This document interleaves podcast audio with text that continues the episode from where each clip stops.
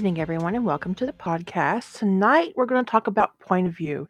And this podcast was inspired by a question by Susan.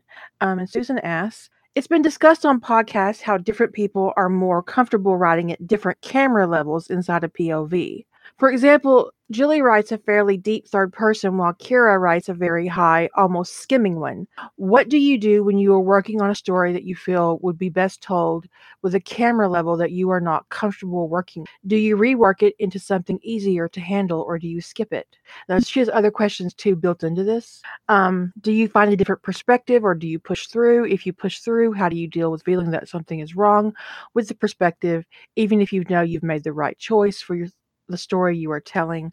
Or conversely, how can you tell a story if you are working with needs a different camera level than the one you were working in? One of the things now I do tend to ride high on the third POV. That's my comfort zone. But you have to be able to dip down into the narrative if you need to, because that's where you create intimacy and that's where you create um, a connection for your reader and your character. If I skimmed across the top 100% of the time, readers would have a very hard time connecting with my writing or my character. And I don't feel like that's a problem that I have. So I feel like I have a very good balance. Now, there that that is one of the pitfalls of writing a POV that's kind of high on the third on, on, the third POV is that you can have a disconnect with your um with your reader. The other side of it is one of the pitfalls of writing in a deep third person point of view is that you can get kind of bogged down and it will be jarring if you have to switch POVs to a different character. And that's because third like that deep third person is really close to first person. And I find it very difficult to read first person work when they're alternating POVs. And so if you run too deep in your third POV, but then you switch to a different um narrator, it can be jarring for the reader and it can be jarring for your story. So so you have to find balance. And so Jilly isn't always at the bottom of the third POV. She will shift up to create rhythm and balance and pace in her narrative, right? Yeah. Um, and also because most of my stories, even though I am certainly comfortable writing in a single POV for an entire story, including an entire novel, um, I I would say the bulk of my work is not single POV. So, um, and I agree that because there are times when you you need in order to be able to switch from one POV character to another, um, I don't go the super deep on a POV when I'm going to be having more than a character. So the deepest POV is the uh, the stories where it's only one POV per story. Um, and that also becomes a pl- that becomes a place of introspection for your character. Yeah. Um, which can be deep and intimate and rewarding, but it can also be exhausting to write and read. So you got to pick and choose when that's appropriate. And it does become a matter of um, there was the question was um, hit on it hit on the important part of what does your story need? because some stories really do call for multiple points of view um, and if you're going to do multiple points of view you're not going to do a really you're not going to want to go really dov or alternately um, there are some different narrative styles where you could do like like 50 to 60 percent of the story is told from one character so you go really deep on that and then you do like shorter scenes from like two or three other people's points of view and they're like a higher level pov and it kind of brings you up out of the introspection but that's sort of advanced storytelling mechanics and not an easy to describe how to do um the other way is to flip it. And I see this mostly in suspense where the hero and or if there's more than one main character, the heroes, hero, hero they're writing in kind of like a mid-level third POV and then every once in a while there'll be a scene from the the villain or the protagonist's point of view that will be really deep and have no dialogue. It'll just be like this stream of consciousness, like basically the writer is giving you a glimpse into this villain's point of view to further your suspense and ramp up your tension. Dean Koontz would do that sometimes. Yeah, and it can be creepy. Yeah, like you just all of a sudden you'd be in the in the in the killer's head head, and it'd be very very deep view. Um, yeah, Nora. Well, she doesn't. Every once in a while, we'll get that in JD Robb, but we did what we got it a lot in her Nora books, where we get a glimpse of the um the killer or um the bad guy, whatever, and it's you know it can be really startling and unnerving but impactful. So, mm-hmm. I mean, mm-hmm. you have to understand this is part of understanding what kind of story you're telling um, so that you can make those decisions, preferably ahead of time. um, sometimes you get into the story and you stumble over your POV mechanics and you kind of have to back up and go, okay, what am I doing? Um, it's certainly better to to understand the kind of story you're trying to tell first and and work out those POV mechanics before you get going. When it comes to the question about like comfort, because um, the start of the question was, um, what do you do when you're working on a story that you feel be best told at a camera level you're not comfortable working with? Um, get comfortable. Yeah, I mean, you gotta, you've gotta. I would start like, let's say you're not used to writing a deep POV. I mean, I don't know. Um, I would start with something short that is going to be like an introspective or a character study or to get deep into the POV to get a feel for what that's like. If you're used to writing a deep introspective POV, you need to work on writing some stuff that is skimming, just going deep, not going as deep. And honestly, people who are used to writing a very deep POV through the whole story um, often have pace issues, as Kira mentioned. Um, you got to be able to come up um, at times and skim stuff. Otherwise, you just wind up in this introspective, broody mess. Um, Funny aside, I've got two shorts on my site that um, represent what I would think is my deepest third person. Well, it's my deepest POV. One of them I think is in first person, and one they're both in first person actually. I Spy and It's All Fine. One is um, written in Rodney McKay's point of view, and one is written in Sherlock's point of view, and they're both in first person. And it is my deepest POV. Um, in like I write first person, it's usually really deep POV.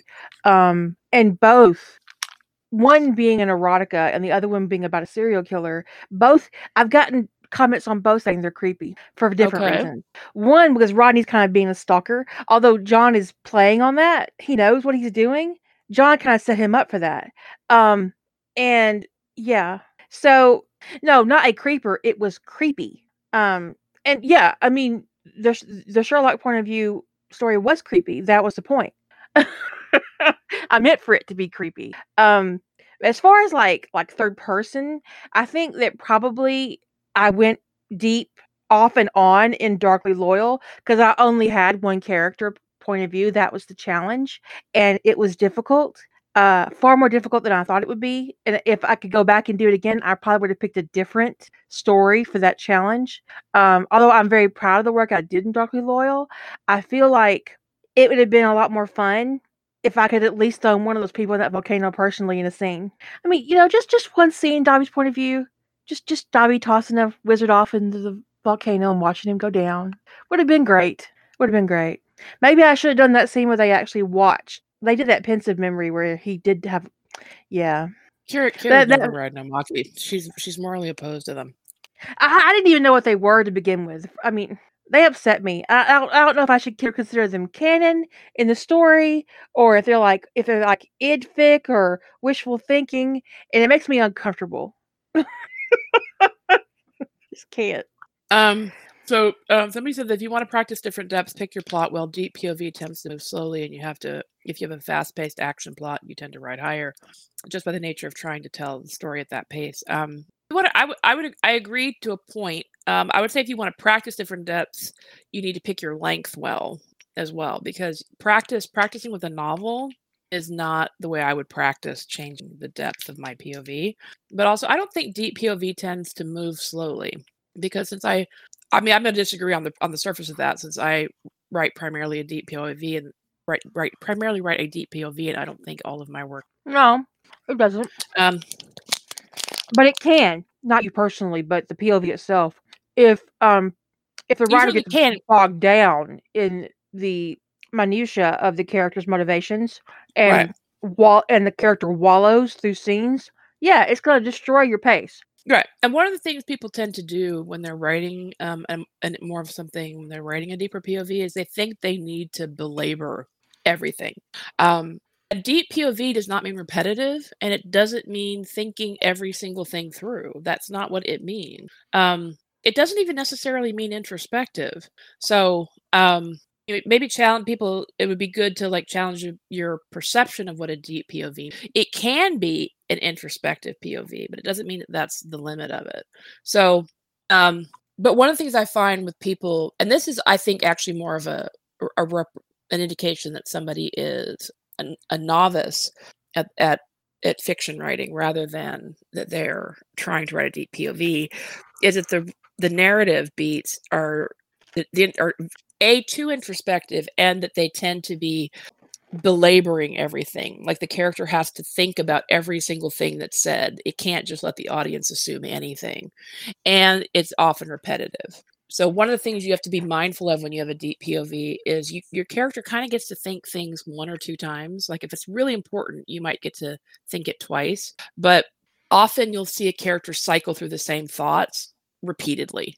Um, especially when it's related to like internal motivation like their insecurity like if it's an insecurity thing that's eh, that's motivating them or driving them that their internal conflict is is a lot about insecurity or whatever feeling unwanted or unloved or that there will be this repetitive constant re-going over of those thoughts um, that is not what having a deep pov means is to repeat that introspection over and over and over again. The audience gets it. You have to pick that moment, you have to pick the moment where you go deep in that, where it's impactful and appropriate, not just start the story off and delve deep into your character's neuroses and then repeat it every single time something happens to your character. What you're actually demonstrating that in, in in that is an obsession.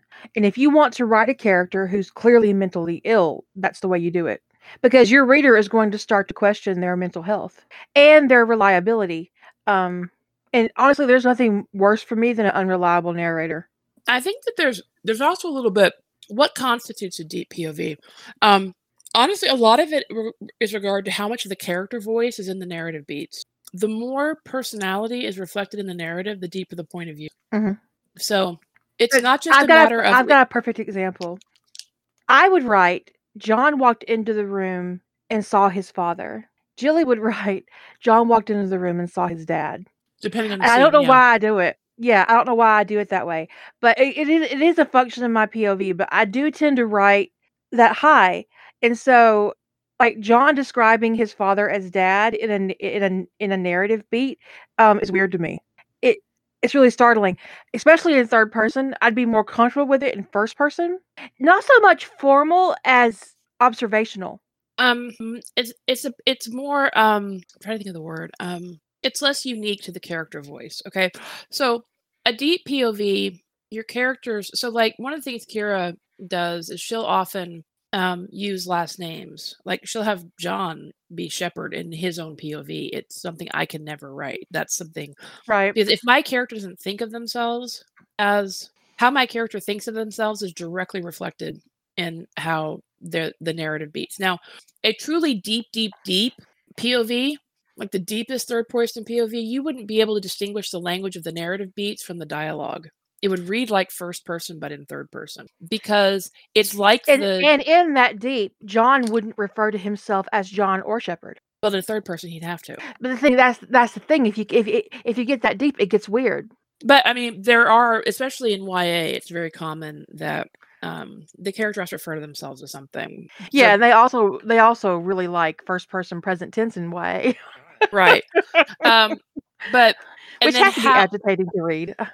which and so how a character is referred to, um, like if a character has got a nickname, like you know, um, I don't know, McMuffin. You usually would only use that in dialogue, right? But in a deep POV, a really deep POV, that kind of language, that how that person is referred to, it comes into the narrative beats as well. Now, I don't write a strict deep third person POV because letting my narrative beats be as informal as dialogue drives me nuts. But I do make concessions so the language choices in the narrative beats are the same. Like you'll see a shift in the language between like if I were writing a Ducky's POV, the narrative language would be different for him than it would be for Tony. And I make those choices consciously because I do write a deeper POV as opposed to the narrative beats having the basically the same kind of flow through the whole thing for somebody who writes at a higher POV. And Which that's that's and that's a choice I make it to not have my narrative kind of all approximately sound the same through the whole story, which would be the, the higher POV. So um but a really like the deepest third person, you'll get you'll get slang in the narrative beats, you'll get, you know, um it, it, it's kind of a muddle where it's almost like the character talking to themselves, sometimes talking to the audience. It's I I don't like it being There are a lot of fourth wall breaks. Yeah, it, it at least it feels like fourth wall breaks. They're maybe not strict fourth wall breaks, but it's almost Mhm. like the characters talking to themselves. But In that a really, really deep third person point of view, you could switch out the he's with the eyes, and you can't tell the difference. right? So the way I would the way I write it, like when somebody makes a transition in the narrative in their thoughts to calling somebody by their first name, it's pretty consistent. And they'll think of them by their they'll think of them by their last name until they've made that transition to it being and so like tony would never refer to in his own narrative beats because in my mind the narrative is his thoughts right? He would never refer to his lover by their last name but that's something that doesn't phase kira at all because that's not her narrative style. So sheppard and mckay who've been in a relationship for 10 years can think of each other as sheppard and mckay. That drives me it drives me bonkers in my own story. I would never write them referring to each other mckay gibbs is an exception because gibbs is almost like his name name You know, I was trying to remember how many times Rodney actually called John John on the show. And the only episode that really stands out for me is the shrine where he lost his mind. Nine times out of ten he calls him Sheppard. Military Yeah. being what it is. Um but yeah, but I mean ostensibly they're not banging on the show right. so But um for me, I think that really when it when it comes to this like this camera level thing, you need to find number one where your natural groove is as a writer and hone that. And once you have that down, then you can move up and down the scale, so to speak, on the POV to create um like, I said, pockets in your narrative. They're a little deeper or a little more shallow if you're writing from the bottom. That sounded that's that's not what I little meant. but-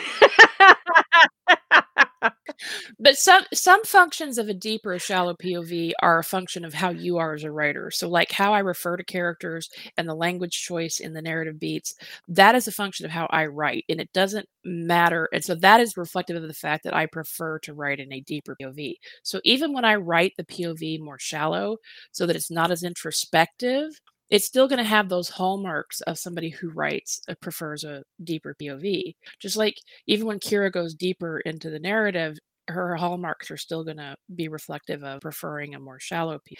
So, and that comes down to author voice. right, that is your author voice, and that's not going to change no matter what your camera level is.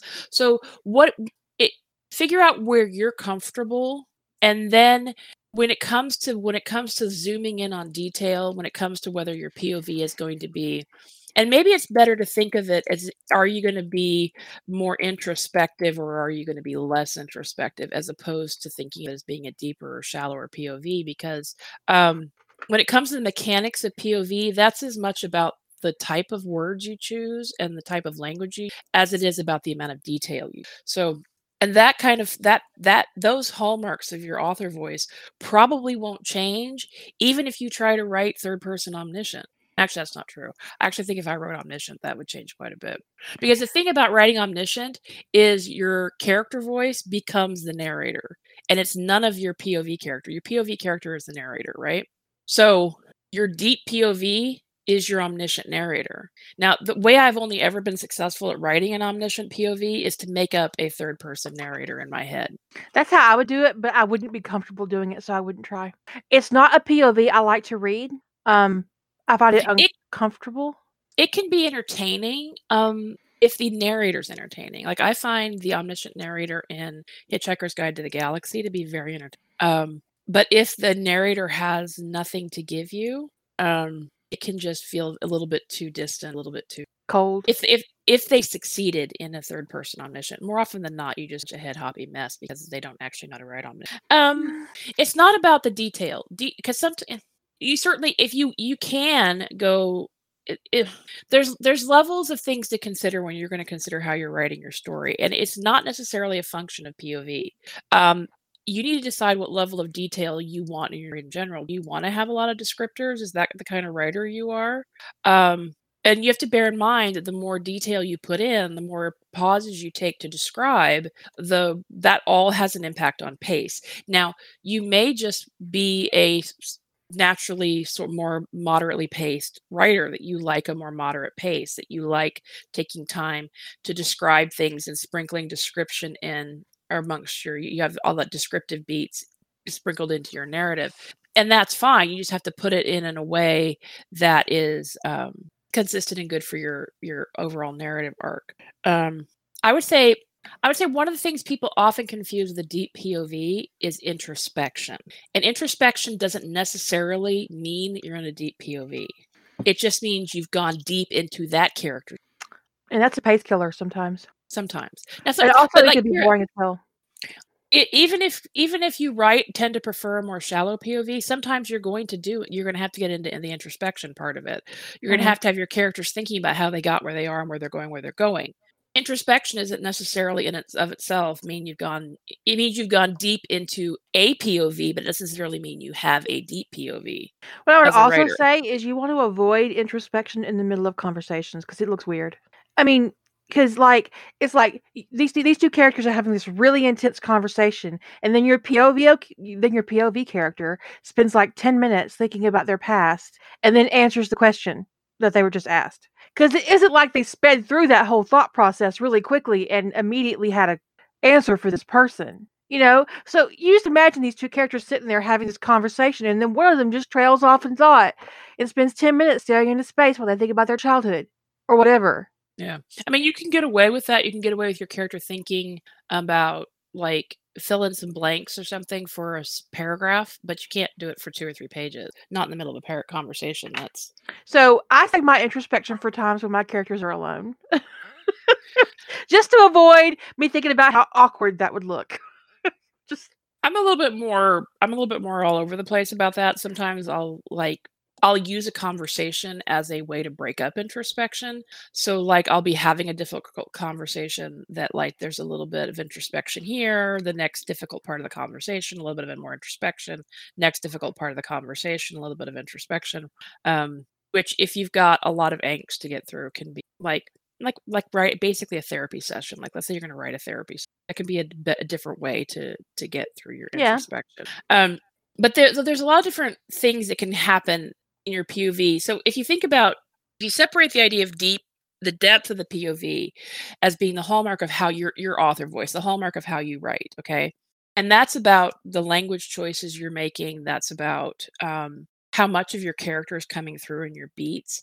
Um, does your dialogue and your narrative beats basically feel like that they're being said by the same person? Is it really clear that this is this person's thoughts you know that's more that the more that that's the same the more you're getting the same voice the deeper the pov is and then there's introspection and then there's detail and con- it's conflating to say that lots of detail and lots of introspection means a deep POV, and, and it, it that doesn't mean that at all. Lots of detail actually has nothing whatsoever to do with a deep POV.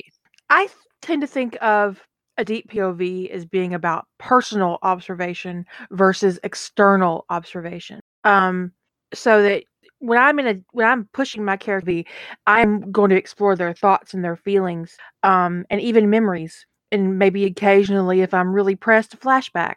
I don't recommend it, but I did that once. It happened. I'm owning that experience. It happened. I also did that five thing fic once. It was you know amusing, but also a confession. So you for me that's that's what it is when i'm pushing deep into a like when i'm pushing deep in my pov it's about um emotional context it's about memories um yeah for me it, it is about subjective versus and less objective. It's about my character's emotional state um their reaction to circumstances uh, but that's just how i do it. It's important for your own author voice that you figure out what you want to do with that deep pocket. Now the the, the reverse of that is if you always write in a um in a deep POV, you're going to come up the narrative scale a little bit in scenes that are probably physically intense and in scenes where you have to you, where you have a lot of moving parts and a lot of action going on. Like I think one of the best scenes I've seen from Jilly in that higher POV would be that that whole chapter she dedicated to um that battle in that in- in demons? Mhm. was it demons? Um because she was like that was just like boom boom boom and we were like constantly moving um and the characters were constantly moving and everything was happening really really fast. Um so you can see that she can ride high in the narrative and really bang out an action scene that lasts a whole damn chapter and you didn't even realize you were reading the whole damn chapter till you were done and then you were like holy shit. Is everybody okay? Everybody got their parts but that's where you if you do right in a third person, like in a really deep POV, that's where you want to get a little high. You don't have to get as high as anybody else does, or even as high as I do. It is where you are comfortable and what works for your scene and what works for your characters. And that's the point of the POV discussion that we're having tonight. Not only do you need to pick the right depth, and at the moment I thought depth, I thought of that song you put in um the uh, random challenges. Did you? yeah. Depth and speed. Okay. Um I can't if you're new, you can squat so that you can control the depth and speed. Yeah, that's a speed. Yeah, yeah, yeah. Squat, squat, over my so, lap, right? So yeah. So there's the um, there's that decision that you make, like when you're coming into a scene where you're going to sit on the scale between um a, a deep profile and a high pro- a, a, deep POV and a high POV, um, and also something that you if if you're only writing a one character point of view, you have no decision to make. But if you have several character POV, if you have several POV characters coming into a scene, picking the right POV is the most important decision you'll make for that scene. Um, and I don't pick my POVs when I'm plotting. So this is one in one perspective where I'm in the same boat as a pantser coming into a scene. Um, I have I haven't decided who's going to be the POV character. Um, in most of my scenes in a novel, at least I'll I'll probably have at least two POV characters. If I don't, then it's an easy decision. Of course, I only have the one. But what I do do in the front of my projects is decide how many POVs I'm going to have. And I one of the stumbling blocks I encountered in writing um, the absence of war is that I had to start it off in a POV I was only going to use once, and then I had to follow it with another because it starts at Arcturus's point of view, and then it goes to Dumbledore's, and then it switches between Sirius and Armand for the rest of the um, book. And starting it in Arcturus's point of view was fine. I knew what I was going to do with that. I knew why. I I envisioned that scene where he went and and held the what you call it the um what you call it the little globe thing. It's gone from my brain. Oh, um, I think there's an in there somewhere. Palantir, Palantir. Is that how you say that? I knew how to say it, but then I forgot the the the thingamabob. Yeah, yeah, yeah, yeah. So Palantir, Palantir. Okay, so when he was that scene with him, with him holding the palantir and being exposed to all of those um, future scenes with Sirius, including the death of Sirius, I that bloomed full force in my head before I ever sat down to actually do the plot. And so I was like, okay. And that was after we'd had our conversation, me and Jilly, which you can listen to, it's on the podcast, um, about that particular idea. And like, what am I going to do with this? or that might have been like something I did I, I, I thought of when I was actually in that podcast. But that scene was there, so I knew I had to start it with Arcturus and the big marble. I knew where I knew where I was going to start, but then I was like, I had a choice between in the next chapter, basically in the in the court scene of doing it in Dumbledore's point of view or already having Armandiering in Britain. And if he was in Britain, that makes his circumstances about not checking on Harry Potter all the worse. So I had to leave him in France, which left only Dumbledore as a choice. But it was uncomfortable because I didn't want to have these two POVs and then never use them again. But I ended up doing it anyway. I mean, sometimes sometimes you have to. Sometimes you're now for me I will often make exception POV exception. I don't like to use a POV once. Um, although sometimes I will use a POV. That's like, especially if I use like, um, I'll use a POV one time, but I'll use like 10 different people's POV one time. And let's say I've got two main POVs, and then I use everybody else's POV once. Like everybody gets a single POV chapter or POV scene. That is, I see that's a that's a valid choice and it's pretty obvious you've got like one or two main pov characters and then everybody else gets one um but my usual method model is one or one or two POVs, sometimes three. Um, but the exception for me is with prologues and epilogues. Is I will. It's not uncommon for me to use a character that was not a POV character, or even maybe a character in the story at all in a prologue or an epilogue. So, like, I might tell um, a prologue and a story from a character like Kira did with Absence of War, who dies before the main body of the story even starts. Um, and and that's but I know I know in advance that I'm going to do that, and I know that it's going to work for my story. And sometimes, sometimes I, I I prefer I would like to have a hard and fast rhythm and go. I'm only going to write two POVs, one or two POVs in a story for every story for the rest of my life. But there are stories where that's just not the right rhythm. That's true. And and you've got to be. It's more. I think it's more important that if you know the story you want to tell, that you find the right um, rhythm for that story, that you find the right POV structure for that. And if it is moving between a shallow POV and a deep POV, um, then then that's what you need to do. Um, somebody in a in just right one day had linked a really good example about the dis, the difference between a deep third person and what they call distant limited. Um, third person distant limited and the the they gave it they gave it an example of a of a passage told and from on, on an omniscient point of view they gave the um, passage told in close perspective um, and the close perspective had and then the passage was originally told and i believe told originally distant limited so that's three very different levels of zooming in with with omniscient being the furthest out and um here I'm, I'm gonna I'm gonna I'm gonna read the the three examples of the okay. passage. It, it, comes from um it comes from Wizard's First Rule by Terry Goodkind. Um, Goodkind, Goodkind. I don't know. I'm not sure that's pronounced. Um, here's the passage, and this is this I guess told distant limited. One of the pods struck out and hit the back of his left hand, causing him to jump back in pain and surprise.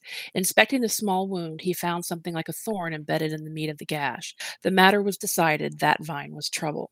He reached for his knife to dig out the thorn, but it wasn't there. At first surprised, he realized why and reprimanded himself for allowing his depression to cause him to forget something as basic as taking his knife with a woods. Now, it gives some explanations about why this is distant limited, but I'm going to read it to you in close, close perspective, which would be a deep POV. One of the pods struck out and hit the back of his left hand, left hand, causing him to jump in surprise. The new wound was small but painful. A thorn was embedded in the meat of the gash. Whatever the vine was, it meant trouble. He better dig that thorn out. He reached for his knife, but it wasn't there. Where had it gone? He sighed. It was at home. He'd given his depression free rein, and now he'd forgotten something as basic as his knife. That seems deeper than you, right? It is. Um, and it's because I would never. There's a there's a there's a hallmark of um, I. It's unlikely that I would have a, a character ask a question in the narrative.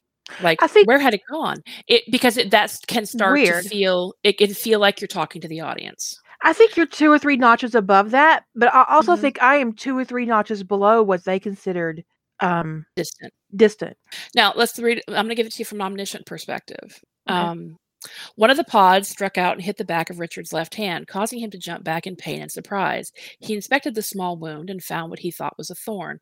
Unfortunately, it wasn't a thorn, it was a darkling seed. It searched for new life to spawn from, and it found his blood tantalizing. But Richard had never heard of carnivorous seeds, so he merely thought the vine was troublesome. He reached for his knife to dig it out the thorn, but his scabbard was empty. empty. His memory had been ravaged by depression, causing him to forget something as basic as knife. While he was distracted by this realization, realization, the seed burrowed out of reach. Creeptastic. Yeah. The omniscient perspective also it, it it gives you everything because an omniscient perspective knows everything. So all the things you didn't get from either of the third person limited perspectives, be they deep or um, close, um, in, I mean distant or close, um, the information that's not available in a limited POV is available in omniscient POV. So there's a lot more data available in omniscient, but it's in addition to being the, the, the content is creepy, but it's also further removed even than the, the to me. Um, I think the tone adds to the creepiness. Yeah. It, it's like this this person above him is watching him get into trouble and he's not helping him at all. Oh look. But it, it's like he's watching an experiment. Right. It is. It is. It, it and that level of that level of sort of abstraction does add to the um ooh, ew kind of feel of that. But in in a romance like a third person omniscient wouldn't feel creepy but it might feel impersonal which is why you don't see third person omniscient used in romances is why you often just get head hopping um, but if you compare just the distant limited and the close perspective, the deep POV, you notice there's not actually significant difference in detail. There's not even significant dif- difference in introspection. What there's a significant difference in, in in how the subject matter is relayed. So, like one of the key points that's pointed out is that in the distant limited, he says that he inspected the wound, inspecting the small wound, he found something like a thorn embedded in the meat of his gash, in the meat of the gash. But in the close perspective, it says that he um, his new wound was painful, small but painful. A thorn was embedded in the meat of the gash. There's no he found. That that level that he found is is is distancing. So, but it's, also it's uh, it's also distancing that he's not sure it's a thorn. That there's some question about what it is. That it might be right. a thorn. Um, which is why I think I'm a little bit below that, and you're a little bit above their their example, which I think is fine because that that speaks to range right and it's and it's your author voice you don't have to be perfectly distant limited you don't have to be perfectly deep pov and there are some hallmarks of a truly deep pov that i personally am not comfortable with just because of the way i was trained to be a writer. It's a little too casual for me there is a lot of casualness in the structure of a of the a good deep third person it takes a lot of training a lot of skill to not be casual in a bad way. That casual for, for, casual to be done well you have to you have to have a lot of training. Otherwise it's just it can be just a hot mess. So and it can become flippant and sound um fourth wall breaks and yeah. um so when you so i think that we have to separate the concepts of pov when it talking about whether it's going to be a deep pov whether it's going to be a, we'll say a distant limited if you're going to be a more distant or more deep is a matter of your author voice. When it comes to how much detail or how much you're going to zoom in, right? Don't pigeonhole yourself into, I have to always be deep or I have to always be shallow. Let yourself move and have flexibility depending upon what the scene needs. Um, I do think that a lot of people who think they write a deep POV actually are just writing a very introspective POV, and it's often very repetitive the character is re- repeating the same basic things over and over again which that deep respect introspective thing can be fine in 5000 words. It can be very tedious at 50000 and it can be butt numbing at 100 if you get that far and most readers won't. Um, also i think that whole introspective thing comes back to that um, that uh I used to have this um, writer person in my life who I privately called the wannabe great um, um great American novelist um because he wanted to write you know the Grapes of Wrath. I mean because he wanted to write the all American novel. You know he he wanted to write that that deeply powerful, introspective, inspiring novel coming of age shit that was really popular in the 60s and 70s probably even going back as far as the 40s actually um, and he was very disdainful of popular fiction. Um, and once called one of my one of my stories a pulp novel. And I was like, okay, how big was the last check, uh, um, check you cashed from a publisher? Oh wait, you haven't cashed one yet because I was an asshole. Um, but there is that thing, that thing that some young writers get kind of wrapped around the axle about, about being um, there's an elitism attached to that and I'm not being very articulate. Uh, uh, we we had more than one encounter with this man. Um, he was part of my writing group for a very long time. Um, I had a friend once who called uh, writers like that Harvard writers that they wanted to be a writer for status and they wanted to be seen as great intellectuals, but they got grandfathered into Harvard and they're not even that great. So but there is that th- that thing where they put on airs and act like they're better than you because you write popular fiction or you write fan fiction or you write romance or you write sex books. Um, yeah. And oh, I don't I don't write popular fiction. Yeah, I'm like, yeah, I know. I can tell. And you don't get published. I can tell you don't write popular fiction. I meant the, I meant the genres. Uh, yeah, I, I meant it either way. I know. I know who you are, Ray Dawn. But yeah, it's like um it most of the audience won't even get that reference. Uh but anyways, um so but you do want to honor your own author voice and pay attention to um when you'll find as you're writing that there will be times when you move into a scene that it will get deeply uncomfortable. It's like pulling teeth to get it out you're trudging along, you're trying to force yourself to do it, and it's just you you're just not getting there. You're just absolutely not getting there. And for me, when that happens, I take a step back and I look at the scene and I and I try to evaluate where I'm going wrong, what's happened. Am I writing from the wrong point of view? Is often the answer is yes. I am writing from the wrong point of view. Um, or I've made a decision in the characterization before this scene that makes this scene untenable. So trying to force your way through uh, uh, something that's making you uncomfortable can can lead to bad craft. I've done it. I've seen it. You, sh- you none of you want to read the sex scene I wrote for um courting Hermione Granger. None of you. If you ever read it, you would ask me why I ever thought I could write sex scenes because it is honestly the most awkward and weird thing I've ever written. It is 2000 words of awkward. Like secondhand embarrassment awkward. You'd be embarrassed for me if you read this. And I just push through, push through, push through. I'm just rotting the hell out of this. And it's just like, I, I have to get it done. I have to get it done. And it was like, it was the unfun kind of spanking, is what that was. And I took it out. And after I took it out, I relaxed and everything was fine. I was like, oh, okay, okay. But sometimes you don't know you've made a mistake until you're finished making it. And sometimes you sometimes you just got to back a scene out and go, okay, I'm I'm we're not doing that again. Hermione's going to have her privacy on her on her wedding night. but yeah, sex can be awkward, Bry. Um, except I write erotica for a living, so writing awkward sex really isn't my jam. Well, but even if I were deliberately setting out to, I don't know why I would deliberately set out to write an awkward sex scene, but if I were doing it, it would be for the humor value. It would not be because I just wanted to write an awkward sex scene. Right.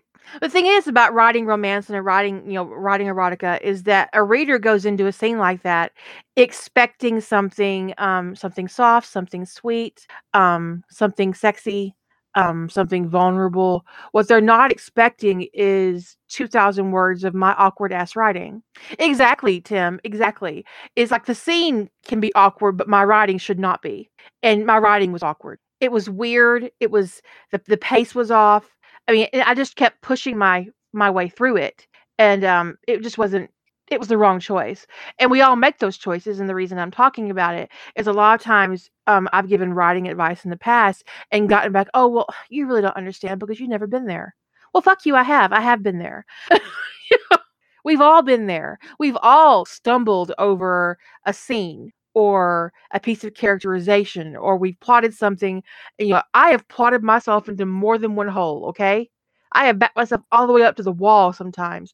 I have made big mistakes on Rough Trade, fallen flat on my face. I have um, made the wrong choices for stories, the wrong choices for characters, the wrong choices for POV. Uh, although I have to say that if I'd written Dr. Law from three points of view, it would have been a vastly different story than, than, than, than what I came out with. Yes. And I don't know that I would like it as much.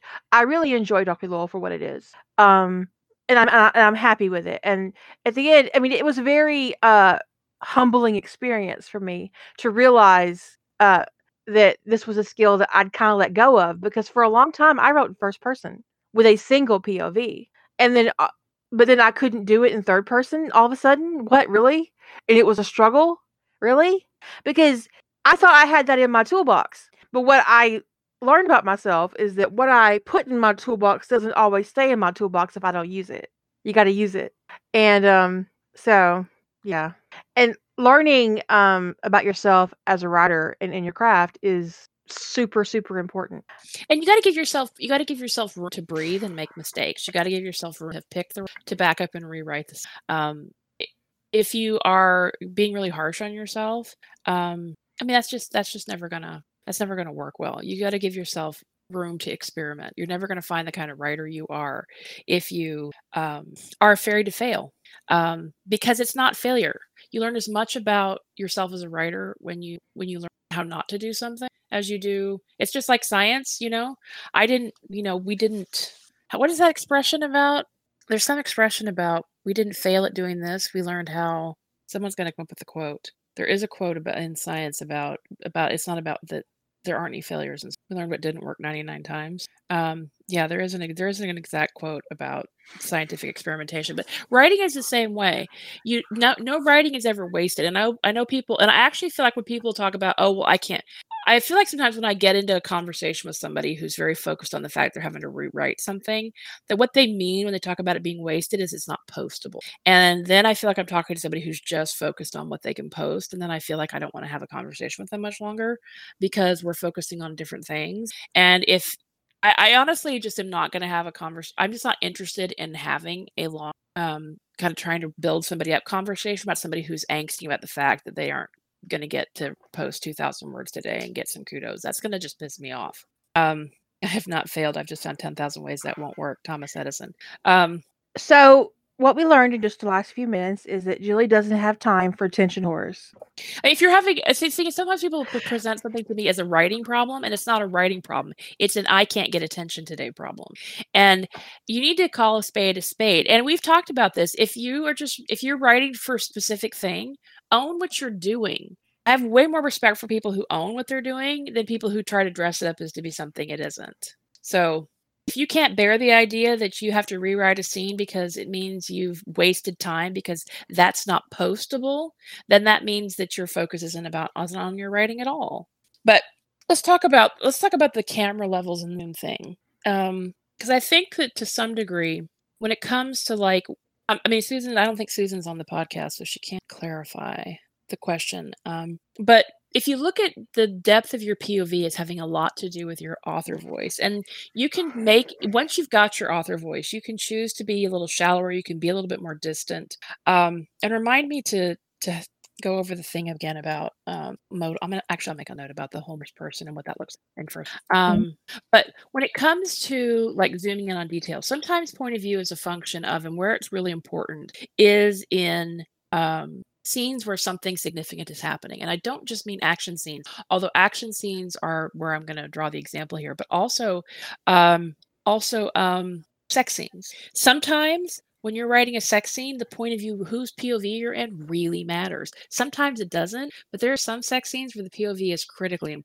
Um, and sometimes you've written the sex scene and you're like, this isn't working. And then you're like, oh, I should have been in the other character's point of view. Especially in scenes where you're like you're writing BDSM, sometimes POV at, at certain at certain moments is really critical. Um, and honestly, once you've gotten a character into subspace, if you aren't getting into the Dom's POV, you've made a mistake because you're just not writing a scene anymore. It's just I actually read a scene, something recent where they're trying to write, and they carried on for like seven or eight hundred words trying to write this scene out, trying to make it believable this character's deep in subspace while trying to keep track of the action. It didn't work. I don't know how it could. I was just confused. I was just deeply confused about what was going on. It, it's just that's just time to change POV. I get it. The characters in subspace change the fucking POV. Um. So anyway, um. But what I was going to go to when your action scenes are a good example of where especially where you can have a lot going on. And Kira brought up the one in Demons, where there can be a lot going on, and which POV you choose matters because some characters are going to be able to take on more information, or alternately, you may want to give less information. And so you may want to go into a character where you don't have to. Tony was in a position of being able to give information about a lot more of the battle than Dom was. So his character, his POV was actually a much higher POV than Dom's would have been. Dom's POV would have been very focused on the battle right in front of him, as opposed to everything going on everywhere. And depending upon what you're trying to do, which POV you choose would make a big difference. That scene would have been very different from Dom's POV. And you'd have had to do a lot more um, catching up, you know, explaining things later you have to ask in. yourself do you want to focus on this small event inside this big event and explain the other shit later? Or do you want to do something like what she did um, just throw it all out there for the reader so that you don't have to backtrack later? Because there's nothing actually more irritating in the narrative for me as a reader than having the author backtrack or worse tell the same scene from three different points of view Oh, that's no, that's that's a, that's a POV sin as far as I'm concerned. If your POV needs three, if your scene needs to be told from three different people, you got to find some gimmick to do it. You know, that makes me stabby. I'm I, I can't. I can't. One of my least favorite things in the 80s and 90s were those books written from one point of view, and then you could flip it over and read the other point of view. I don't give a shit. I've already read the story. Why would I want to read it twice with from a different point of view? If I miss something that critically, I mean, it's one thing to to for a single scene. Um, now backtracking, you can backtrack. Where by, by backtracking, I mean that you are telling, um, like scene one is told. Um, let's say scene one takes place from 8 a.m. to and scene two takes place from 8 a.m. to noon, and scene three takes place from 8 a.m. to noon. But they're all in three completely different locations. Um, three That's completely different, three completely different events. That's fine. you're affected, but you are effectively backtracking the timeline in that, and that's fine. But it's when you have three characters who are in the same scene and you're retelling the scene from each of their POV. That's like a POV crime. It, it- when an author starts doing that, they start backtracking to retell an event from a different character's POV. I'm putting the I'm putting the book down. I'm putting the Ripper on the plane. but right, someone said in the chat room that labeling POV. Uh, I would put labeling POV in my top five sins. Um, and I'm seeing it in commercial fiction these days, and it's just horrific. If you have to label your POV, you're not doing it right. If you have to label your POV to change your POV, or if you have to do a POV break to change your POV, you've got no business changing your POV. POV labeling is just it's a POV crime as far as I'm concerned. Um, yeah, especially when they label it with the word flashback. Flashback. It's like, oh, And, and mm, cute little dots on either side, little swirlies. What do you call it? T- uh, tilde? til- tildes. Yeah. Tildes on either side. I'm gonna have a flashback now. Oh, tildes on either side actually gives you a strike through. That's cool. Good to I did know. not. I didn't. I didn't know what the short code was for strike throughs. Now we know. That's charming. Terrible but charming. Um, it's a big fat no. Do you mean? Do you mean is there an exception with POV labeling? No. There's no No. reason to because you can establish in a couple of words within a there within the narrative beat where you which character it is and where they are. You Okay. Let me give you an example. Chapter one ends with Bilbo complaining about all these dwarves showing up in his hobbit hole. right? Location. I'm okay with location labeling. Actually, I don't. I don't have a. I don't have Okay. a problem with location labels. or like date date location. I'm fine with Yeah. that. Okay, chapter two starts with Thorin bitching about being lost, getting ready to find this hobbit hole. Okay, so he's in the Shire. He's lost as fuck. Did did a reader? Did, did I need to tell anybody that I'm in a new POV? Nope, because it's going to start with Thorin was loath to admit it, but he had a terrible sense of direction. Easy as pie Yeah, you could do that with hard. a you could do that with a um, a scene break or a chapter break. Um, it would have to be one of the two because there are different locations. I mean, you switch locations, you, that that's a scene break, or it can be a chapter break depending on um, your structure, right? Um, but otherwise, you don't need it, labeling POV is the worst thing. It is the it is the work of an amateur. Yeah, you don't need to label your POV because you should be able to to tr- tell convey to your reader almost instantly who the POV character is, and they should be able to take it on board and carry it. Which is why if you head hop, they're going to notice, or I'm going to notice. Um, Yeah, in Ties That Bind, I wrote a um I I did an experiment. That was an experimental novel for me. Um it was called Time After Time and i- in every scene takes place at a different hour in the clock, counting down to the moment where John is told he has to return to Earth for a house trial. And so I moved it around with um, different scenes, different characters, different um, moments coming together. Um, it was just an experiment for me, but it worked really well, so I put it up because I had originally written that very differently. I mean, I'd plotted it very differently, but I was just interested in trying that as an experiment. Um, and I really enjoyed writing time after time, but I probably would not do it again. It was, it was a very interesting experiment for me. I think it went really well, and it really helped with the tension and the. Um, I just really enjoyed it, but it would be difficult to find circumstances again where that would work. And it also is a function of the fact that my mother made me watch 24 because she wanted to have somebody to discuss it with. I'll do it.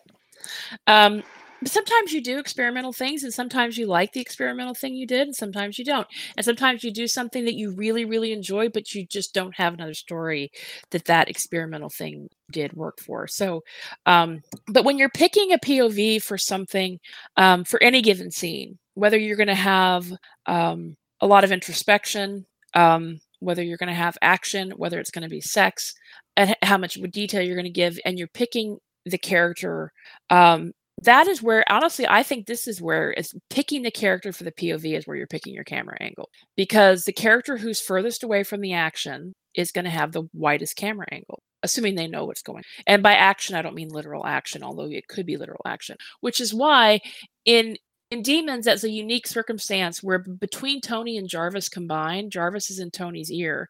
Jarvis is literally in everybody's ear. And Jarvis is relaying information to Tony as Tony has his heads up display and he has visuals he can get of the battle that nobody else can get. Between the two, it gives him an eagle eye point of view of the battle that nobody else would be able to have. And really, the person with the most eagle eye point of view would have been Jarvis, but Jarvis was not a POV character for that story. Um, which left Tony as being the best character to relay the most information effectively. It, like I said, it would have been a very different action scene from Dom's point of view, but we do get an action scene from Dom's point of view, and it's the first scene in Stick Around, which was the prequel to Demon, uh, or was the first story. Demons was was actually the sequel. Stick Around, um, and that is telling retelling the invasion from a very narrow lens and that's the lens of a, an FBI agent sniping aliens from a rooftop. It's not trying to retell the whole battle. It's not trying to retell um, exactly how the alien invasion happened. It is a very narrow window on the Battle of New York and only the events as they're witnessed by one sniper. So in that case, because I didn't want to retell the entire battle, I narrowed the POV down as tight as I could to one person and one sniper scope. And that is not a function of a deep or shallow POV, that is a function of which POV character was chosen to tell that scene. And picking your POV for a scene you need to for me the, what i look at coming into a scene especially a scene like the opening scene is how does this further my plot is this going to further characterization? Is this going to impact my GMC? And answering all these questions helps me pick the right POV character. And with the opening scene, it's about establishing the world, it's about establishing your characters, and it's about starting in the middle. So with with that story, I thought, what is the most important thing for me to establish in so Dom and Tony, I knew Dom and Tony are going to meet during the Battle of New York sometime around that. That was the plot. But what scene specifically is going to be the most impactful? Well, I thought about what do I need to establish? And one of the things I need to establish for the reader is what impact does Sentinels and Guides in New York, what impact does that have on the battle? Which makes the more interesting POV coming from the battle, the POV of a Sentinel or a Guide, as opposed to somebody whose POV we already know. We already know what happened to Tony Stark in the battle, right? So, but what what what's it like for somebody who wasn't in the battle in canon and then what are the what are the ripples without bludgeoning the reader over the head with the rules um, what are the ripples after the battle of sentinels and guides being there better containment um, being able to catch people trying to sneak in and get so there's a lot of implicit ripples that i don't actually go right in and spell out that people should be able to infer what happened like the fact that they're able to catch people trying to sneak off with alien weapons and stuff that they probably didn't catch people in canon. Well, we know they didn't because they had that whole problem with um, all those weapons getting out. Well, none of those weapons got out with Sentinels maintaining the perimeter. So, but I don't beat the reader over the head with that because I'm letting you draw your own conclusions once I've made it clear. And there's just a little line about them spending days maintaining the perimeter on the battle, the scene of the battle. So, um, so I had some priorities for what was important to show, and I wanted to start things right before they met and show there's I always Kira uses the phrase start in the middle, and I always use the term for me, the way I think of it is start when something's changing for one of your main characters. Um, and for Dom, that moment of change is when they find out aliens are real. They get a fax from Shield that says aliens are about to dump through a portal over New York. That is a significant moment of change for him and he has a choice. He has to go up to the. He knows about Shield, so he's about to go up to the roof and start sniping aliens. I mean, I think his first choice, his first choice is deciding whether or not he's being punked. Well, he knew what Shield was. if he didn't know what Shield was, yeah. he would have been because the, mm. the the the agent who picked the fax up thought it was a joke. Yeah, yeah. And when and when Dom read it, he's like, "Oh shit." Well, fuck me. That's this a big fuck a me joke. moment. But this is actually when you're in fan fiction, the the the choice that she made makes perfect sense when you move into original fiction and you're opening up a novel or a novella, um, your first scene is your reader's first brush with the world that you're creating, your first brush with the characters that you've created. And you have to make a really specific choice, um, especially if you're trying to get published and you're sending this off to a publisher. Um, if you don't grab that editor by the balls in the first two pages, they're going to put it down and move on. So you've got two pages, 500 words, maybe 750 words to get their attention. If you're lucky, they might give you 5,000. Re- read your whole first chapter. But if not, if you've not grabbed them and made them care and made them go, okay, what's going to happen next? You're not going to get a sale. And you can't depend on the canon of a movie um, to draw their attention. Right. When you are when you're starting in fan fiction, you assume that the nobody's reading MCU fan fiction and they don't understand the Avengers. So Right. you assume they at least at least understand the Avengers, especially in a sci-fi or fantasy world. You assume at least the world is is understood. Um, but yeah, that's different when if you're writing um, sci-fi or fantasy um, original fiction, you're definitely have a different. But when it comes to like more of a contemporary situation where you're like in a pure contemporary situation, um, I don't know if there's a whole lot of difference in how you hook, how you'd write the hook between. Um, Well, the tone you set in your book determines what kind of book it is. Well, yeah, but I mean, I just mean that the um, you get to shortcut a lot when you're writing in a sci-fi or fantasy fandom that is not necessarily shortcut when you're writing in, say, a crime drama or a legal drama or you know any kind of procedural or military thing. That's it's very anything that's got a traditional contemporary setting where the world is the contemporary world. You're a lot more in more like the traditional storytelling norms but you do get to shortcut stuff tremendously um, where the world is already known in a in a sci-fi or fantasy fandom Well, I think there are a couple of shortcuts you could take in contemporary suspense or contemporary like procedurals. Um, like if you wanted to start, like say your protagonist is a frustrated detective. Okay, let's say your protagonist is a frustrated Tony DiNozzo who has just come out of court and he's furious because Gibbs' behavior on a scene has come back to bite him because he's the one that ended up in court to testify for NCIS. And Gibbs was rude to a local cop or something, and it's come back to bite him on the ass. Now, you don't really need to know about the case, and you don't even really need to know what happened in the courtroom. All you need to know is that Tony has come out of this court, he's furious, and he's blaming Gibbs. You've that setup is bloomed in your mind already. You you can visualize what Gibbs did to get there because he has a habit of doing it. But you started in a moment of well fury, but also potential change because Tony is coming out of this. He's embarrassed. He's furious. Evidence has been thrown out. This person's probably going to get away with whatever he got away with, wha- whatever it may be, whatever kind of angst you want to put on it, whether it's a theft or a murder or whatever. Um, and he's blaming himself. He knows that Gibbs is going to blame him, even though it was Gibbs' behavior that caused the incident. Now, if you were doing this in an original setting, you would have to do a lot of setup. In fact, you would probably want to start it in the middle of the test of, of the detective testifying. probably but, uh, I- but i actually think you could make a case to start it in the exact same spot you could could have the somebody just coming out of court just frustrated and pissed off and then sort of back explain it but i mean it i, I just don't i think that the reason why i mean what you're saying is you can shortcut the character stuff because people know gibbs. Right. because the thing is people understand court. So and if the case details don't particularly matter they aren't going to matter one way or the other. They're not going to matter if they're original if they're not going to matter if it's fandom. What what's being shorted there is that people know who gibbs is so you're able to up you're able to set the precedent of the frustration and get a lot of um, emotional credibility very quickly that Yeah. you wouldn't have in an original work um, so if it was an original work, I'd put my character on the stand and have him get caught wrong-footed because of something somebody else did. Um, his partner, his boss, whatever. Um, something happened in the lab, uh, and so that the reader starts to sympathize immediately with my character's circumstances and understands his irritation and his ire as he's dismissed from testifying and he leaves, um, knowing that all the work he put into this case is going to be for nothing because of this technical issue or b- because of the behavior of somebody else. And so he returns to work frustrated and furious and then gets called on the carpet by his boss, um, even though he's not to blame for what has happened. Um, so to create that um, connection between him and the reader. But with Tony, eh, because you know Gibbs, if you're reading NCIS fic, you know Gibbs, you could start it as he's leaving and go from there.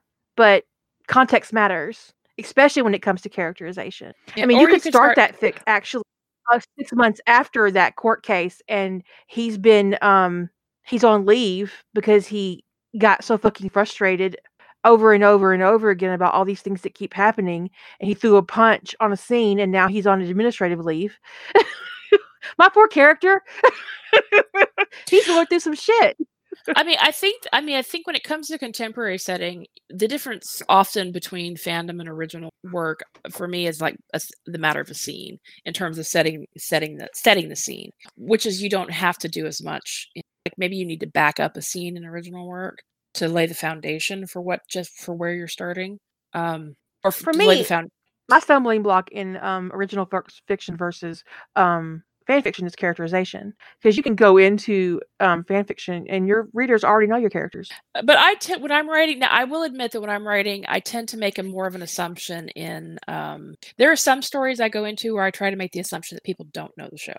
Um, there are some where I'm more where I know I'm being more reliant on people having at least some familiarity with who these people are.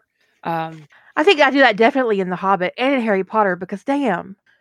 Yeah, because you don't want. I mean, the thing is, in some fandoms, you don't want to be sitting there doing another person who writes. You know, Harry Potter grew up at number four Privet Drive. I mean, that line needs to just be yeeted right out of fandom. Um, if I ever wrote Harry Potter grew up at Privet Drive, it would be like Harry Potter once lived at number four Privet Drive, but it burned down unexpectedly. right? At least let's make it shocking. Um, so some some fandoms like MCU, it's like if there's some fandoms I don't know why somebody's reading it if they don't under if they don't know. It's because they're you know where where it's like um, um Harry Potter, the MCU, um, I'm pretty much any fantasy fandom, Teen Wolf, and actually there are people who read Teen Wolf who actually I'd say there's a fair number of people who read Teen Wolf who don't know anything about the fandom. It's one of the fandoms that I say is shockingly easy to pick up because the canon is so annoying that um I've only watched 30 minutes of a single episode of Teen Wolf, and I read Teen Wolf. So some, but some, but you eventually do get some foundation in at least who the characters are. But some some fandoms, if you're not at least familiar with the basic world dynamics, like MCU or Harry Potter, or whatever, it's like I don't know why people would read that if they're not at least why they would just pick it up blindly and read it. But one of the things that can be appealing about any of the procedurals, whether it's a crime drama or a legal procedural or military procedural, is a lot of times if the author's you know careful about how they present stuff you don't need to know anything beyond the fact that this is a law enforcement agency. Yeah it's fbi i don't know who these characters are but i can still follow the story and enjoy it. So um but i think it depends. Some writers approach fandom trying to not be super reliant on character knowledge but uh, familiarity at least with who the characters are often helps um even if i actually can get very frustrated when a author is relying on me for canon because it's like i have i have really crappy memory sometimes it's like I- right? it's like i've seen all the episodes but i don't i i watched that i watched that literally 20 years ago Okay, here's something. I'll tell you something. Okay, so I read the Harry Potter books in. I read the first four or five after they came out, and I read six and seven as they came out. Okay, so to give you references to how long it's been since I've read those books, and I only read them once. Okay, so when I was writing All the World, um, there's a scene. There was a scene in the rough draft where Ragnarok asked Harry if he'd ever seen a Pensieve. How you say it? Pensieve. Pensieve. Pensieve. Um, and Harry said no, except he had in canon he'd seen one um the year before in Dumbledore's office, but I just forgot because I haven't read the books in two decades or whatever, and I, never watched the movies. And um, somebody said in Facebook group that that single line had ruined the entire book for them in my in my rough draft on Rough Trade.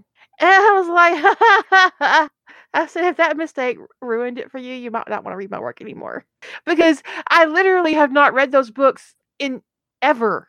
I mean, Yeah, I wrote something where I thought I remember I wasn't relying super heavily on canon events, except the character was kind of dipping into like events that happen.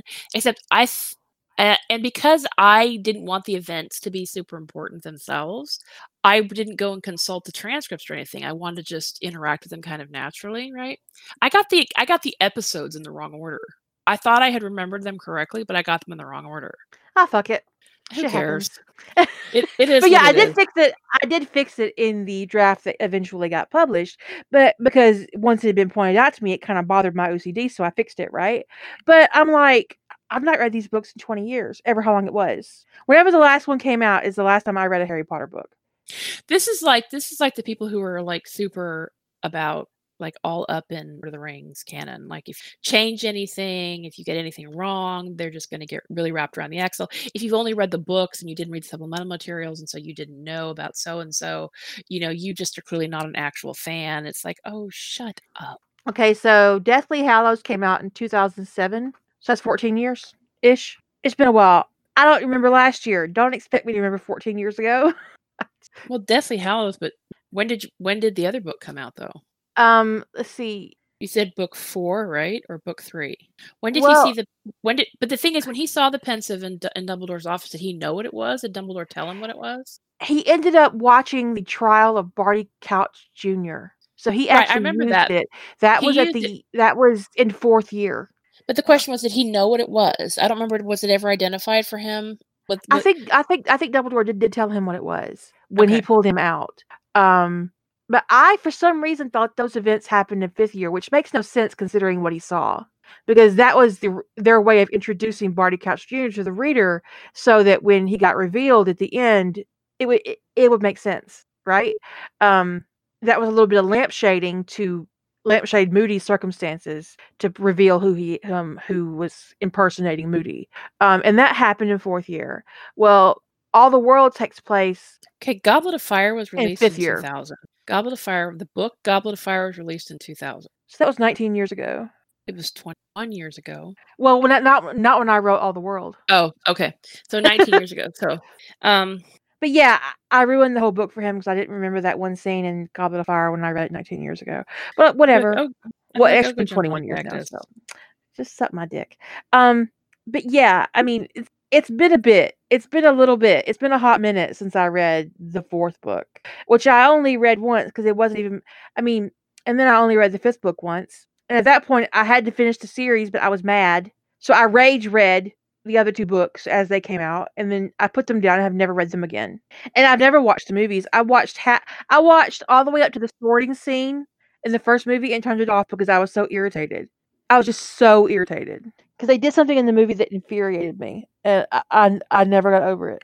But um, and it speaks to characterization and point of view, and so I'll I'll tell you about it. Okay, in the book, Harry meets Draco on the train, and he refuses to shake Draco's hand on the train in front of Ron and Hermione. I think Hermione's in the room.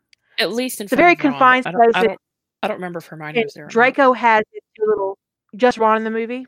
Okay, uh, it- I mean in the book. Um, and and Draco's two little friends, Crabbe and Goyle.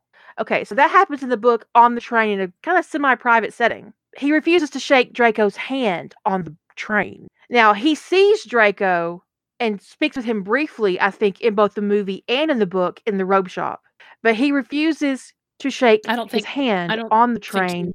I don't think he meets Draco in the robe shop in the movie, and that's Read it- I don't- d- I Does he not? So that's just the book. But it's about the shaking of the hand thing because it happens in a very small, private way on the train in the book. In the movie, it happens as they're waiting to get sorted in front of all the other first years in a very public setting. Um, Harry has delivered a really immense insult on Draco Malfoy in front of all of their peers. And I don't see how that didn't resonate out into a much more intense and ugly rival rivalry. Um, and I was just so irritated by the change that I turned it off and never turned it back on because it's because because it, it did speak to characterization, and that moment should have rippled out like a fucking tsunami, but it didn't. I didn't have to watch the movies to know that it didn't. By the time they both sorted, it should have been all out war between the two houses, Well, it kind of was. but not to the extent that it should have been based on that interaction. Well, al- although I would maybe counter. I would uh, so on the one hand, they changed them from the book, but they didn't significantly alter the events. On the other hand, that event occurring the way it did in the movie better explains some of the shenanigans in the first year. True, Draco's true. Draco's antipathy towards Harry in the first year is better explained by that meeting going down that way. So But Harry's hostility, having not met him in the robe shop and not encountered him on the train, makes less sense. it does it, well. It just it makes him seem it makes his it makes his relationship with Ron seem deep, much more dysfunctional. Yes, Yes. that because because Draco was rude to Ron, that Harry is going to make an enemy for life, and he's only going to believe what Ron tells him. But it also implies that he really believed what Hagrid had to say about every Slytherin. Except Draco hadn't been sorted. Then there was the assumption that he would go into Slytherin, but none of them had been sorted yet. True, but he'd been probably Ron. The you, know, you kind of you kind of get the impression that Ron's been running off at his in Harry's ear about Draco's going to be in Slytherin at that point. So it seemed like a, a you know an information campaign or disinformation campaign about Slytherin in the movie um, to make Harry not want to be a Slytherin and make Harry hate them. So I don't know. It's there's some things that I think didn't ripple well in the book that ripple better in the movie, but on the other hand, there's the vice versa. There's some things that aren't well in the movie that rippled better in the. Um, As an employee of the school, Hagrid had no business speaking about the Slytherins that way. He's actually like degrading other children. yeah, go to he's the- basically he's basically telling Harry in advance. Harry, this is Harry's first friend who's brought him his first present. And it's taking him shopping and getting him away from the awful muggles. He's telling him basically, you know, in an oblique way, don't trust one quarter of the school. And I don't think well of them, even though I'm their teacher. Well, no, he didn't become a teacher until the third year. But what's what's duffer mean, Star? Um, I assume that to be like being lazy, an incompetent or stupid person. A load of duffers. But aren't um Hufflepuffs supposed to be loyal and hardworking? Yes, but I think they're also perceived as lazy. How do you how do you get to be lazy and hardworking at the same time? Dude, I don't know. I actually perceived the Gryffindor being the lazy one. I would agree with that. At least academically so. Yeah, well, they made it out to be that the Hufflepuffs are all to each other, so I'm not sure. You know, only loyal to other Hufflepuffs, which loyal to your own in group isn't exactly a great test of loyalty. Anyway, um, so when it comes to back to point of view, because we could rat hole on Harry Potter shenanigans For an age. for yeah, f- literally for an age. Um, when you're picking, when you when you're talking about, instead of thinking of the camera level of, of your story as being a function of the depth of the POV, try to think of the camera level as whose POV it is. So if you think about camera level as zoom, the person who's closest to a situation is going to be the most have the most zoom. They're going to be right in it, right? And the person person who's the furthest away, who is still at least peripherally involved in the situation, is going to have the most objective perspective or the furthest back perspective. It's a very different perspective telling a fire from the perspective of the firefighter who is in the fire trapped versus somebody, the scene commander outside, um, watching and ordering where the men are going to go to try to rescue the person who's trapped. That's a very different perspective of the same event. So one of them is very distant and one of them is very close. So if you look at that as and that's diff- that's not a matter of the depth of the POV, that's a matter of whose POV. So if you if you know you're going to need a depth of POV, you want to pick someone who's close to the action, who's deeply intimately involved with the action. If you want something further away, you need somebody who's more emotionally distant, who is further from what's happening. Now, preferably not a contrived POV because you don't want to just slam a POV in just so that you can have some distance. But if you've only got two or three characters, you're going to pick the one. If you need some, some distance, you're going to pick the one that's the furthest from the action or the one who has the most emotional objectivity. So sometimes you want to do that in a very emotionally fraught scene. You might actually want the person who's the most emotionally objective to tell the scene from. That way you can convey as much information as you can to the audience without getting deep into someone's grief or But that is not an excuse to add an extraneous point of view. No, I agree. You don't want to add a POV just so that you can have dis or so that you can be up close. It's that's not what you don't want to add a POV. That's contrived. But that's why I said of your POV characters, you want to pick the one that gives you the camera angle you want, or as close as you can get to it. Um, I think it's really easy sometimes if you're coming into a scene that you want some distance from personally to pick a POV that doesn't really serve your characters or your story itself. I've done it. Um, I did it in Sentinels of Atlantis. I shifted, and I talked about it in the po- po- podcast previously. Previously, how that I could not write Elizabeth Weir's trauma.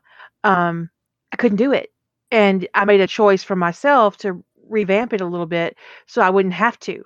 In knowing that, I also know that I did not make the best choice I could have made for my story because I do know that it would have been more powerful if I'd written what I originally plotted.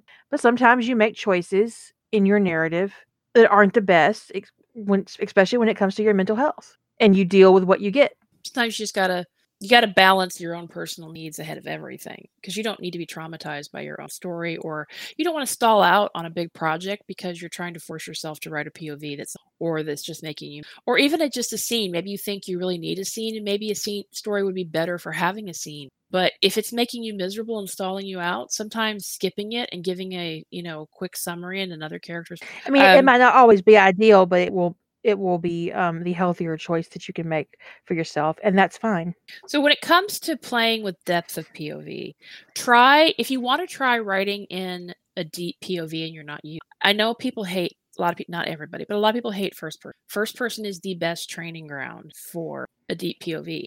Um, and there there are three kind of modes that people write third for and one mode you can switch completely to third person, a deep third person without even pro- having a problem. The first mode is where you're using a lot of modal verbs. And honestly, nobody should be doing this because it's redundant as fuck. And redu- modal verbs are like could, should, would. Modal verbs imply um, the possibility of something, if not possibility or probability of something. So, um, so for instance, if I were to type, um, I could hear John scream from um, across the room. Uh, uh, from I could hear John scream from upstairs. Let's do it that way. I could hear John scream from upstairs. That is technically first person point of view.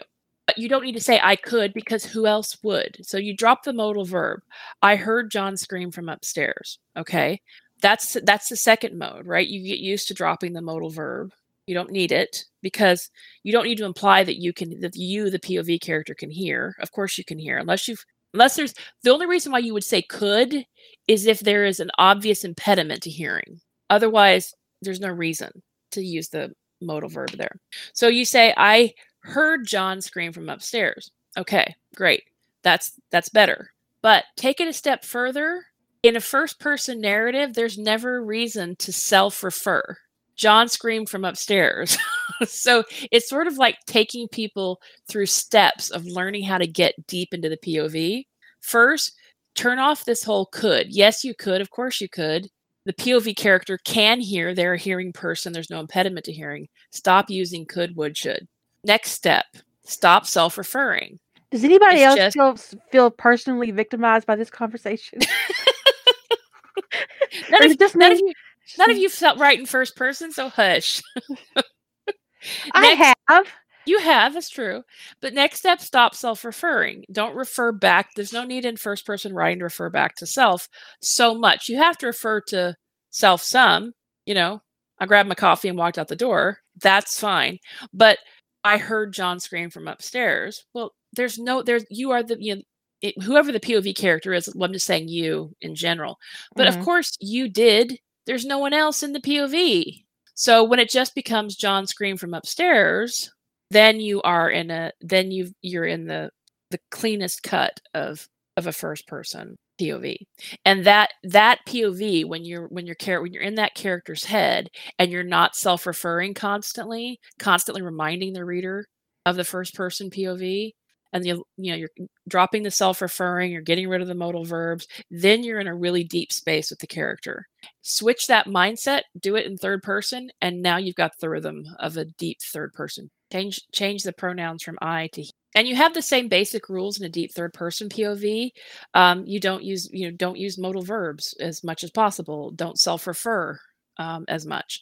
A deep deep third person, you drop the self referring, which actually that's one of the things I I prefer a little bit to self refer. The character self refers in a third person narrative because otherwise it feels like fourth wall breaks. And it gets weird. It gets weird it, to it, me. It gets so, awkward yeah. that to me is where I draw the line between a third person point of view and a first person point of view. Is if there's going to be like what feels like the, the, the character talking, I better be in a first person narrative. So um that's just that's me that's a, that's a personal preference it's not that you can't do it it is absolutely can be appropriate to go that deep into a third person so there's different eh, ways to look at the depth of the POV. There's what kind of depth do you want to write? What do you want to be your author voice? Then there is what kind of focus, how close to the action do I want to be? I'm going to pick the POV character of the list I've already decided on. Okay, so you should know who your POV characters will be in advance. So, of my POV character list, my potentials, I'm going to pick the character that gives me the depth of POV, the closest to the action that is going to serve me best to be able to get the camera angles that I want. And then there is the level of detail you want to put in. And the level of detail really speaks to a lot your personal style more than what the story quote unquote need. Um, some genres are going to require implicitly more detail. Like if you're writing fantasy and you're doing an original fantasy world, you're going to have to, or sci fi, you're going to have to spare some words to describe these worlds. Maybe not, you know, Tolkien level of description, but you're going to have to describe something. Otherwise, it you've lost the fantasy setting. You don't need to describe a courtroom. You know, you don't need to. You don't need to describe, you know, the de- the depth of the color of the wood. You don't need to describe how polished it is, unless you're trying to make a point about something. Now, it could be your narrative style to describe that kind of thing, and that's fine. But it isn't. It isn't a necessity. Does that make sense? It makes sense to me because I'm gonna be right. I'm gonna be real honest. I will skip that shit. I'm like, I know what a courtroom looks like. Where's the next piece of dialogue? Right. I don't care that the bench is oak. I don't give a shit about the judge's tie. Okay. Oh, it's red. Fine. Thank you. Bye. I, I just don't care. Not giving a shit. Right. So look at POV as there's a lot of different factors factors of POV that is beyond do I write in a deep POV or not. Um, and everything and make all your choices with care for what is comfortable for you as a writer and what is the best for your story and what is going to help you maintain a good pace because errors in pov the thing that they most often affect is pacing. Like when you're describing how polished the tables are in that courtroom what you've sacrificed to do that is probably pace. You can also damage characterization um or create a situation that you didn't intend to create. I once was in a um, situation where I was reading a romance novel for um, this young writer, and I read the first version of this work, and she's she gave it back to me. She was on her second draft, and she changed the POV in the first sex scene. And the first sex scene was rough. It was um, kind of anger fueled, and the first time I read it, it was from the woman's point of view, and she was all in on it she was pissed too, but she was all in on it. It was very much a, a really good grudge sex scene. That they went from hating each other to banging each other. I get it, right? Except she switched it to the man's point of view in the second draft, and it looked non consensual because he was the aggressor and there was very little dialogue. And her her rough and ready attitude in the first reference of the scene was different. It his POV made it look non-consensual. And when I pointed it out to her, she freaked out because that's not what she intended at all. But she thought the POV change would make it hotter. It didn't because she really didn't change much of the content beyond the POV. And so she wasn't paying attention to what she was doing. And her aggressive consent in her POV looked like aggressive non-consent in his. And there is, I, I, it was, I, it, it, it's kind of hard to explain. Oh, I know exactly what you're talking about because I've I've read and edited some stories where POV is everything on the consent front. Um, because you wouldn't know that there was consent if it wasn't for the POV character. Where it's kind of yeah. like, oh, she's saying no, but in her and, and the thing is, and it, it, gets by with the consent because in her head she's really into it, but she's saying no, and you're going, wow, and you actually reading it going, wow, if this wasn't in her POV, this would be a rape scene. Um, and it can be deeply uncomfortable. So POV, especially in those circumstances where the consent is all in someone's head, I mean, I'm not comfortable reading it. I mean, when I'm I would it, not write something where consent is just in somebody's head. I wouldn't um, either because it's it's rapey. Um, and but POV is but that is super important. But that is but that is the line for some publishers, right? Is that the consent just be obvious to the audience, even if it's not obvious to the other partner, right? Right. That can that can be the line the publisher draws. Um, but it, and so if you change the POV character, all of a sudden the consent isn't obvious to the audience. So, um, as, as, somebody pointed out, this is you know, but do you know what the courtroom looks like? Because I've been in ugly industrial courtrooms with drop ceilings and ugly carpet. And the funny thing is, just one sentence: ugly industrial courtroom with drop ceilings and ugly carpet. One sentence can describe and set the tone of the courtroom. And the same thing was old-fashioned courtroom with lots of heavy, you know, high shine wood and high ceilings. One sentence sets the whole scene for the courtroom. You don't need five or six hundred words describing you know. I mean, you could do it in like Tony walked into courtroom six. He hated this courtroom. He hated he hated this cramped courtroom. Yeah. This is where cramped. This this is where low profile low profile cases and rookie ADAs were did their case, you know, did their scut work, you know, with the low ceilings and the cramped chairs and you know, no place to sit. It, it sets it sets a tone it tells you something about the nature of the case. So you can use those descriptors sparingly to set a scene. There's a difference between that and murdering your pace with you know hundreds of words about the tone of the wood and the level of the shine. And i wish and you I can also speak to how uncomfortable the chairs are by the fact that tony uses to stand in the back of the courtroom instead of sitting on a bench or in a chair. Right and you know or but although you don't want to give me a chance to you know wax poetic for 2000 words about officers. No we don't. Um as a rule. so that so the example that was given was actually a really good example of how the person who gave the example in the chat room in one sentence gives a, paints a very vivid picture of what that courtroom would be like. And it gives you information and also gives you can get very quick information about how your POV character feels about being in that courtroom because of its appearance and it could have an effect on their mood or whatever. He always felt cranky when he was in this courtroom because of the lack of art, because of the lack of light, and you know that one flickering bulb that they never managed to replace. You know, right above the the defendant's table. You know, you can put in a lot of like little details sprinkled throughout that can tell a lot about the character. It can tell a lot about and set the scene very effectively. Is there a reason to wax poetic about oak versus cherry versus mahogany? I honestly can't think of one, except there's, that you just there's really literally no reason to tell me that. Like, okay. But I have read stories that really go into about the the tone of the wood and the judge's bench and how shiny it was, and you know that whoever's job it was to wax the floors, and blah blah blah. Who cares? And in the meantime, I'm going is this? And the thing is, when I'm reading that detail, I'm wondering, is this going to matter? Anytime I read details, I wonder, is this going to matter?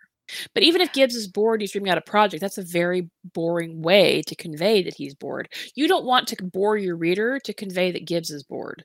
But again, uh, again, somebody point out the narrator's avoiding answering an uncomfortable question by distracting themselves by noting the shine of the wood on the witness stand in front of her. Um, but that's a one-line thing. If you if your character's really gone on for 500 words about wood in their own mind to avoid answering a question, again, the problem becomes the distraction you never want to distract or bore your reader because you're trying you've got a character who's distracted or i mean and keep in mind 500 words at single um pay space on a book page is a whole page. It's usually more like two pages. Well like if you're doing double space 250 per page but if you're like in a in, in a small pulp novel yeah no i mean i mean like if i look at like my stories um considering that my with my paragraph the way my paragraph counts are 250 to 300 words is a page and sometimes less it depends upon how much dialogue there is. I meant a physical book.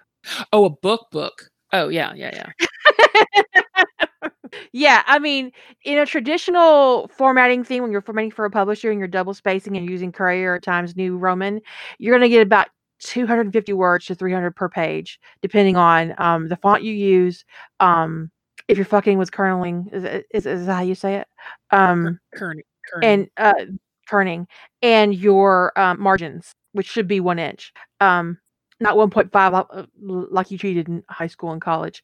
Um, so that's about 250. So when Stephen King speaks to writing five pages a day, that's what he probably means considering his age. Whereas I tend to write in um, a single space. So I get. So this says print books, mass market paperbacks run 300 words per page. Trade paperbacks run or hardcover run 350 to 400 depending on the typesetting. Right. Uh, so so just imagine a page and a half of discussion of wood. And but for for for it to be but actually in dialogue 500 words of like a dialogue conversation could take five or six pages. So if you're talking 500 words of just a character musing like in paragraph form a narrative about wood that could be two pages of long paragraphs and oh my god i just hurt myself thinking about that. Um, three pages about a tree or a whole damn chapter about a turtle? We don't again we can come, we're not we, here for that. back, we've had several examples of where people are giving where this kind of thing is happening the character is bored in zoning or the character is distracted but the thing is boring your reader because your character is bored i would almost say that's a sin I mean, don't do it. it's it. definitely bad craft. Very bad. If you have to demonstrate to your reader that your character is bored by boring your character for, th- for your um your reader for three pages, you got a problem. So you, you you need to be able to demonstrate that your character is bored without putting the reader to sleep. Um, and you can actually demonstrate that your character is bored while making your char- by making your readers laugh. Um, in his distraction, um, uh, John failed to note how how polished the wood floors were, slipped and fell. I mean, you can amuse your readers um, and flash his clown socks to the entire courtroom. You know, I mean, which is also a sin. Clown socks are a sin, but you can using description, long description to convey that your character's bored.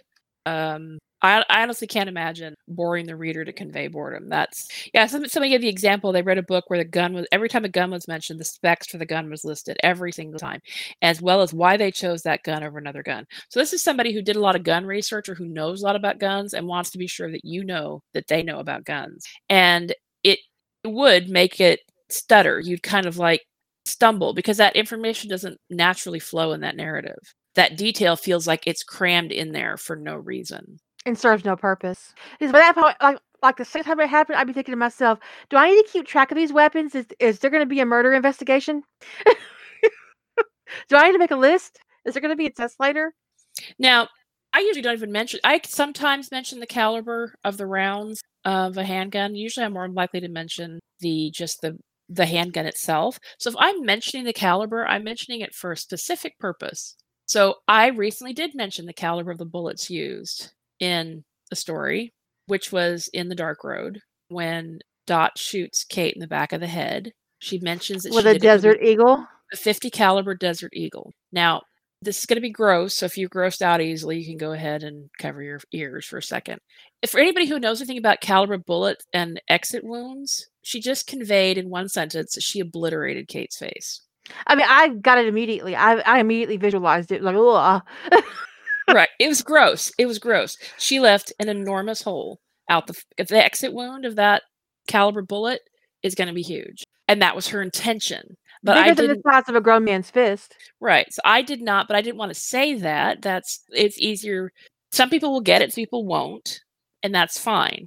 But for those who got it, it was an impactful way to deliver it. But you know, if there's no reason to mention the caliber of the bullet, just it's it's it's it becomes a detail that's irrelevant. Oh, you were listening to that story with all the gun details. Yeah. Well, at least you did get into a rhythm where you knew you could go forward 15 seconds every time a firearm was mentioned. I was like, skip. Tell Alexa to fast forward.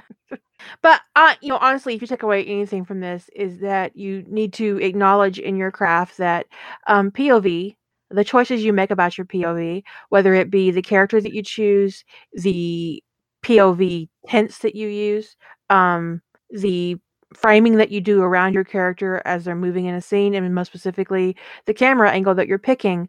Um, all of these things matter when it comes to um, scene construction, uh, characterization, and um, just basic storycraft. So before we hang up, uh, let's pick a couple. I, I got a couple stories I think that have pick a couple of mine that I think have interesting POV choices. Okay overall and pick a couple of yours that I think have think have different interests. So POV um, detail is a function of what your story needs, what kind of author you are. I don't think it's necessarily a fun of POV. So I would decouple those in your mind as being connected to one another. But so we've talked about a little. We mentioned just mentioned um, Dark Road. Um, Dark Road, I think for uh, my works is more interesting POV not in general in terms of POV dynamics in terms of in fiction, but it is interesting POV dynamics in fan fiction because it would be what most people would consider outsider POV, which is a non-canon character's POV, which is not something a lot of people want to read. Um, especially not as a, as the single POV. Um, and it it was it was it was not I would say I was I want to say it was harder coming to the decision to use an outsider point of view than it was, but it actually wasn't. It was the only POV choice I had to tell a story in this time period. Something that occurred um, so far, but so many years before the beginning of the show, um, where I don't really have any canon characters that could function to be my POV character, which meant it had to be an original character. Um,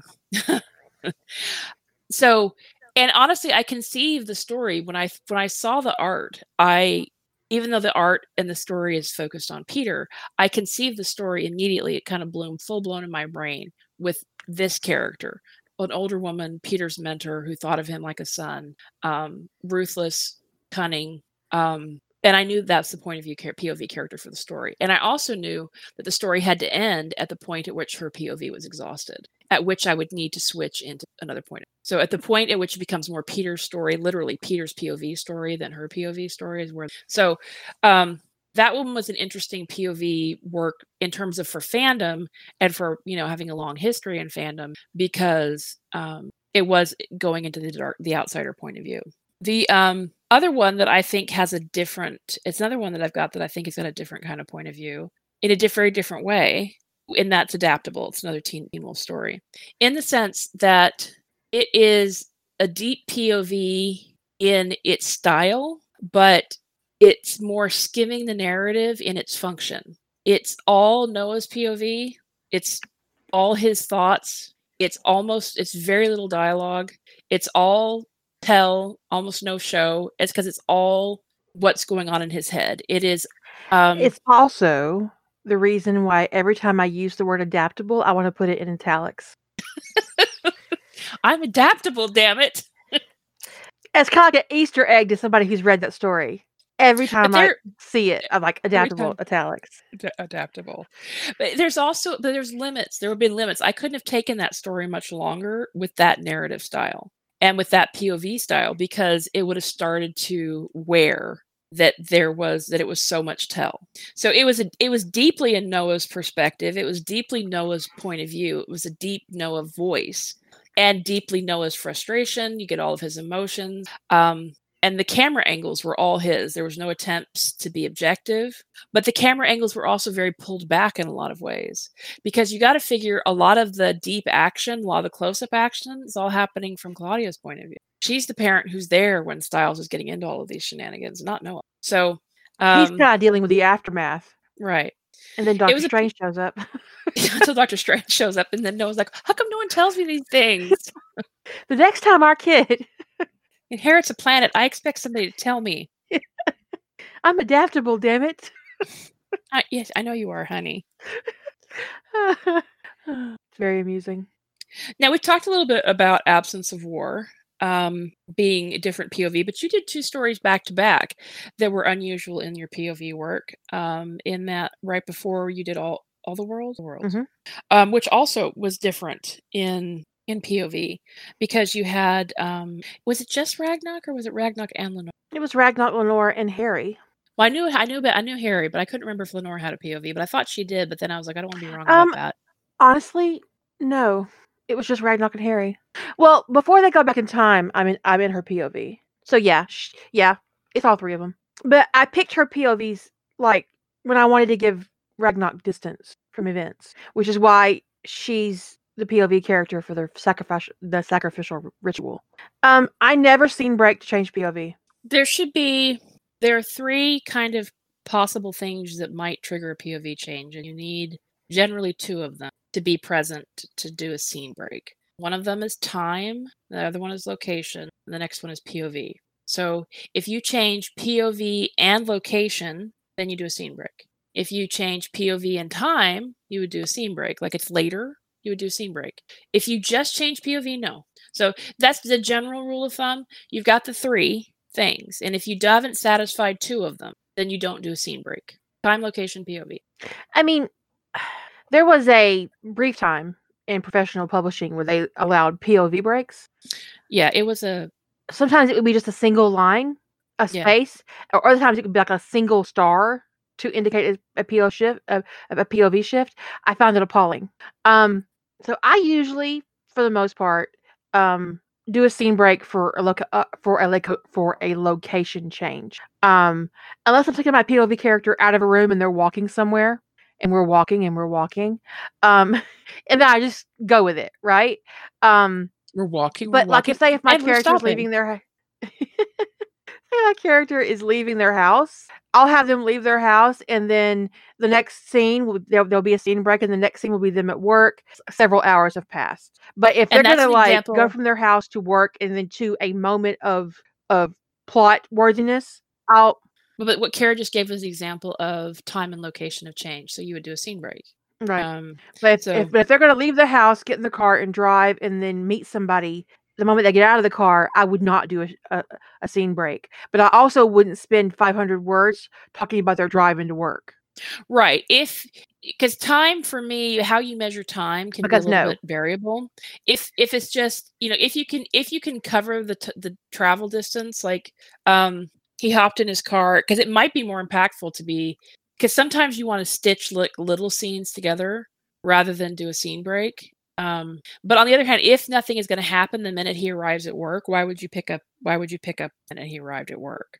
But like if he arrived at work and then a bomb blew up, okay, yeah, I get why there's the connection between the two scenes. If Or, you know, if- If Garcia is driving to work, you know, she's she gets dressed, she puts on her favorite dress, she gets in her car, she goes gets some coffee. She's thinking about what she has to do. She gets into the parking lot, she parks, and she looks over, and there's a hot ass FBI agent. Oh, hi. Oh, yeah, and that can be that can be really good way to to do that is you have just and just a little bit of detail. Not she got into the car, she put on her seatbelt, she put her keys in the ignition. Talk about doing things in the right order. Um, she checked her mirror, she turned on the car. You know, she you know, turned down the music a little bit. What she couldn't believe how loud she'd had it the night before. She must have just not been paying attention. Uh, she adjusted the channel to listen to you know morning talk radio. I mean, I'm already in a coma and it, it's only been like a hundred. And she's the one talking about it. It- it's really boring. It's not, it's not what you want. Like Garcia, she got dressed, left her house, got some coffee, got to the FBI parking lot on Quantico. She's on she's in Quantico, right? She's at Quantico. Gets out of her car. There's a hot ass FBI agent leaning against his car. It's a muscle car because I feel like Ian Edgerton would drive a muscle car, probably a vintage one. Um, and he's like, "Hey," and she's like, "Hey." Um, and he asked her if she's going to be at the range today because he's um in charge of the range, and um, He's like, hey, hey. I- um, I, I got distracted. I got distracted by the chat room. And she's like, and she's thinking in the back of her mind, I didn't plan on going to the range today, but yes, yes, I am going to the range today. What are your hours? she's made an entire change to her schedule based on his appearance. And so it's like his appearance in the narrative, not his physical appearance, but also probably. Um, so you know what I mean? yeah, that wouldn't require a scene break because you're going from point A to B, C, and she's getting her meet cute for the day. Um, and then she goes into the office and does some work, and then, but you don't see that. You, you cut the scene at the office, and your next scene is her signing in at the gun range, and he, and he's waiting. or or they he- she says says the thing and she walks away. You do a mid scene POV shift to Ian's point of view, watching her walk away and wondering how she manages to balance in those high ass heels. It's a But- gift and a talent, yeah. and so. but he he appreciates he appreciates all of her talents so and the mid scene pov shift should be in that situation very natural and and in that case she's walking you you she's walking away at the end of her pov at the end of her pov and then it's to ian's pov ian watched penelope watched garcia walk into the building was looking forward to their afternoon and then you can continue the scene from his point of view as he walks into work or you can end it depending upon what agenda is. So a mid-scene POV transition. Now, usually, unless your scene is very long, you do a mid-scene POV transition one time. Otherwise, you're head hopping because going back and forth is head hopping.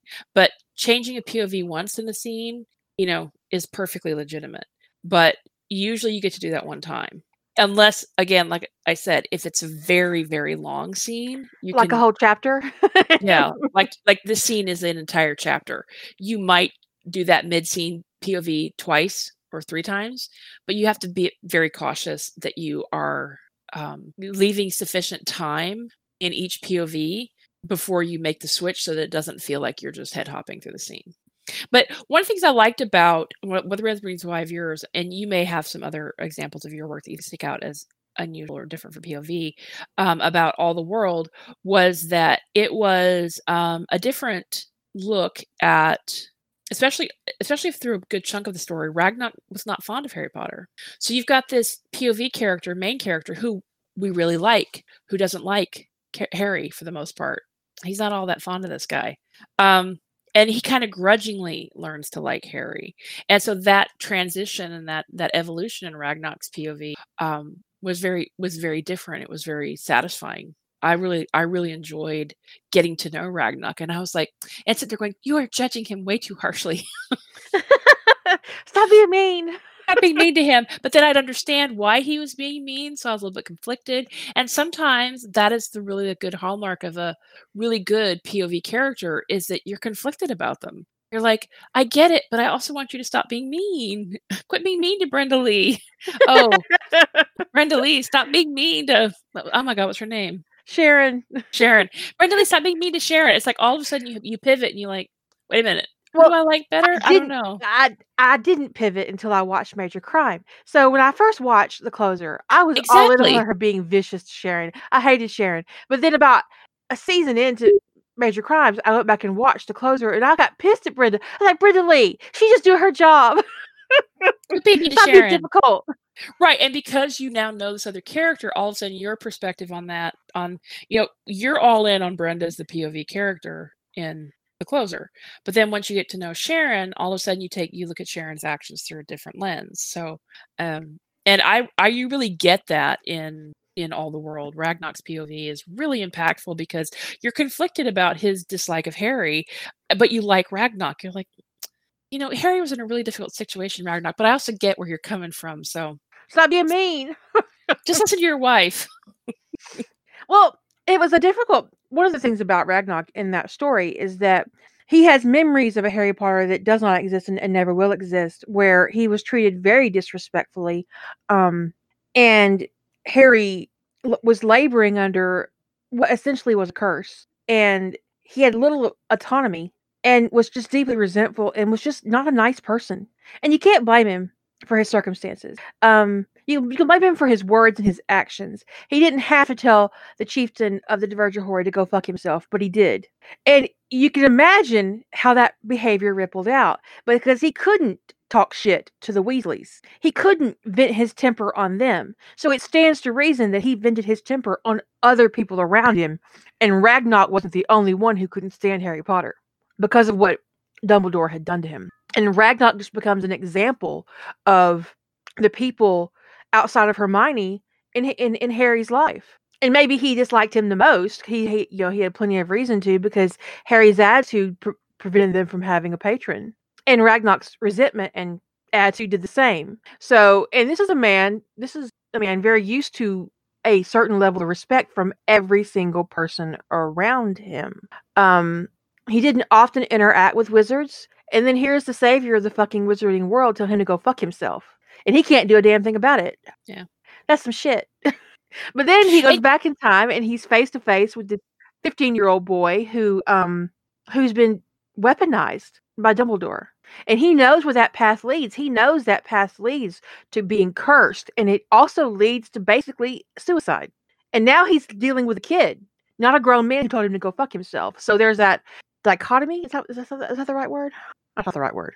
Um, there's also It's like uh, it's like cognitive dissonance. dissonance. Yes, th- that's that's what I was looking for. Cognitive dissonance. Um, where he has all these emotions attached to another version of Harry Potter, and yet he's dealing with a version of Harry Potter that is earnest and thoughtful and who wants to do the right thing and who's scared, but he's willing to do whatever Ragnarok tells him to do. And some stories you kind of would wind up the same story if you told it from either of your main characters. All the world is not an example of that. It being in Ragnarok's book is really important. Really important. Otherwise, I think you probably just dislike him or not understand him. Um, But also, you wouldn't understand the in circumstances going on around him because Harry didn't know all that Ragnarok did. Right. And there you'd have to do a lot more he'd have to be a lot more forthcoming, which would be then become a question of characterization. And it just wouldn't be the same story. So the POV was very important in in that story. Um and it was a very impactful POV character. Uh, Um another years I want to say it might even be an EAD, I think, was that special operations. That that that's an EAD story. Yeah. I thought the POV was interesting on that one too, because it's not a POV character that I think either one of us are really inclined to write all that much. It's Gibbs point of view, right? Yeah. Yeah. When Um, when when Tony comes back, it's Gibbs' point of view. Yeah, it was it was interesting. It was interesting to see Tony's evolution through Gibbs' eyes. Um, and then, like we talked about earlier, your first person POV work is interesting for, in one case, being really creepy. Well, I guess they're both a little creepy because the other one is kind of stalkery. Can be kind of creepy. I'm looking at Someone trying- someone told me that Sherlock and It's All Fine is kind of childlike. hmm, And I was like, you know what? There really isn't anything. Um, the, there there are two kinds of personalities in this world that are that completely lack apathy. Well, there's two two creatures, cats and two year olds. they have no empathy. they want what they want and fuck you. but yeah, I mean, he is emotionally stunted. yeah, yeah. It's But I think anytime- It's all fine. Um, and it's a story where Sherlock Holmes is a serial killer. But I think anytime you're deep in a POV of a of a serial killer, you're gonna it it somehow gonna come across. It should come across a little bit weird, unless It it, should, unless yeah. unless you somehow manage to not let your audience in on the fact that this character's a serial killer. It could be like the big twist at the end that the work that they've been doing, quote unquote, we'll put in air quotes around, is uh is has been killing, and they've just been con- the audience has been misled this entire time that their work has been Yeah, but that's an unreliable narrator, and you know how I feel about that shit. that's not necessarily unreliable narrator. It's, that could just be leaving out key details. It could be misleading, but it may not necessarily be unreliable. It's a big damn liar who lies. What that is. Well, if you if the character goes to work every day and you just don't say what it is they're doing at work, it may not be lying. Next thing you know, her husband's actually a mafia hitman. Well, then you got a scene where the character's being served a warrant or something, and they like kind of shrug and they go in and find, you know, the forty bodies in the freezer that he's been collecting, and it's like, well, you know, That's a big damn freezer. it's a, it's a living. there was that dude that that mafia hitman who did put people in the freezer, wasn't there? I'm sure there've been a lot of hitmen on freezers. You know, I was sitting here thinking, and I, I, that one of the stories that sticks out to me for POV is Wrath, and I'm just sitting here scanning it, and I'm I'm not 100 percent certain why this story sticks out to me for POV, but um, Now, Wrath is that, a Kirk Spock story where uh, Kirk is a guide and um, Spock is a sentinel. yeah, it's one of my favorites. It's it starts in Jim's POV. I think it stays in Jim's POV. Actually, No, it goes. They, No? It's a lot of a lot of it's in the parents. uh, Amanda, because they, Amanda, because Chris, they're unconscious. Yeah, Because they're unconscious. and then you don't really get to them until you're on the psionic plane. So a big chunk of part one is in the parents' point. and then you go to the psi- psionic plane. You're back in. J- Spock comes online because someone tries to kill Jim at a meeting, and um, he's the first Sentinel to come online in a very long time. And Jim recognizes what he is, but no one else does in that moment. It isn't until later that they figure it out. Uh, I started to write that in Spock's point of view, but then I realized that I couldn't because the only way for that scene to end was for him to be unconscious, and I did. I couldn't figure out how I could. I, I felt like that would be awkward. It, Writing you someone falling unconscious is awkward. Well, I did do a. You could do, and I did do this, and I did do a um, mid-scene POV switch during a bombing where I'm in the character who gets trapped under a fire truck, which I still find that improbable, but that's another character who gets his leg trapped under a fire truck.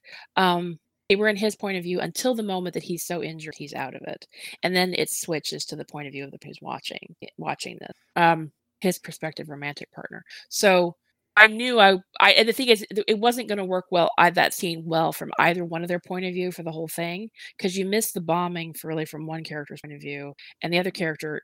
I just would never want to write a scene where somebody is like have it has a critical injury and trying to write a critical injury or rescue from a critical because it, it, they in, in in canon he's really out of it, conscious but really out of it. Yeah, that's the story here for you. Um, There is a scene and there is a sh- story in SGA. Um, and I honestly forget the name of it, but someone's going to tell me as soon as I start talking about it. Um, one of my favorite stories in SGA, but Fibro is a bitch. Okay. Um, it starts with Rodney getting his hand stuck in a wall panel. Yeah, Mary. Yeah. And um, it's in John's point of view. And John hears Rodney scream over the radio. And he runs into this room where Rodney is um, working and he has tr- got his hand, his his right hand trapped in a wall. And John um, uses his body to stabilize Rodney um, as Beckett is working on the injury, and it is bad. There was like there were moments during that scene where you're thinking they're going to cut his hand off. his hand ain't gonna make it. There's a scene with that too. Um, and um, not in that story, but in a different one, which is really interesting. And I'll tell you that in a second. Um, and Radek has to cut the panel out. And it's so agonizing that Rodney passes out. And John, by the end of this scene, goes into psychological shock and throws up. I mean, it is really super intense, super intense. Great story. Um, I like it a lot. And I can't think of the name to save my life. And if someone's going to say it and give me the author, I'm going to be like, yeah, I'm such an idiot. If it's a story by astolat, I'm just going to just gonna have to make a trip to right? Alabama for right. Lady Raw? No, Really? No. I don't think so. I remember reading it on Wraithbait, um, originally. And uh yeah, I mean, I would say I read it once a year, so it's probably in my pin board. I just can't remember it for the life of me. My my memory skills are the worst. Now there's another one. There's another story in Stargate fandom about Rodney getting his hand stuck off world. Um, they needed Rodney awake to work through the problem because he was the one with the expert on ancient technology. The other one where he gets his hand stuck off world and he tells Ronon to cut his hand off because they're under a wraith attack. And John's like, no, no. And Ronon's like, and Rodney says, you need to cut my hand off or we're all going to die. And so Ronan does it. And they take it back to the city. And John's freaking the fuck out, but Rodney's not concerned at all. And he's like, why aren't you concerned? And Rodney says, it's going to grow back. And that's when you find out after the fact that Rodney was in an accident at Area 51 and has had a history of injuries. Like after the accident, his appendix grew back. He had a technology accident. So his hand grows back. His hand literally goes back. There's a part where Caldwell comes to the city and wants to know why Rodney hasn't been sent back to Earth because of his disability. And um, John says he's not disabled. It'll be back in a couple of weeks. Don't, don't worry about it. And Caldwell's like, what? And Rodney unfolds it and he has this tiny little hand growing. he he unwraps it. He has it all wrapped up. He has a tiny little hand growing. yeah, it's a Deadpool baby hand. Absolutely. I just that's that's exactly what I visualized as Deadpool baby hand. and Caldwell's like, what the fuck? we're, we're gonna have to find this fic. We're gonna have to find this. What's your pin board? It's definitely McKay Sheppard. So obviously, um, John and Rodney get together in both of the fics. They they they aren't an established couple when they start. You have almost nothing. Nothing. Nothing. I have 163 uh, McKay Sheppard fics pinned. Oh, but sometimes you use McShep. That's what I click. And sometimes you use yeah. McSheppard. I haven't really. I need to fix that. I just haven't. Yeah, you only have like a few chips.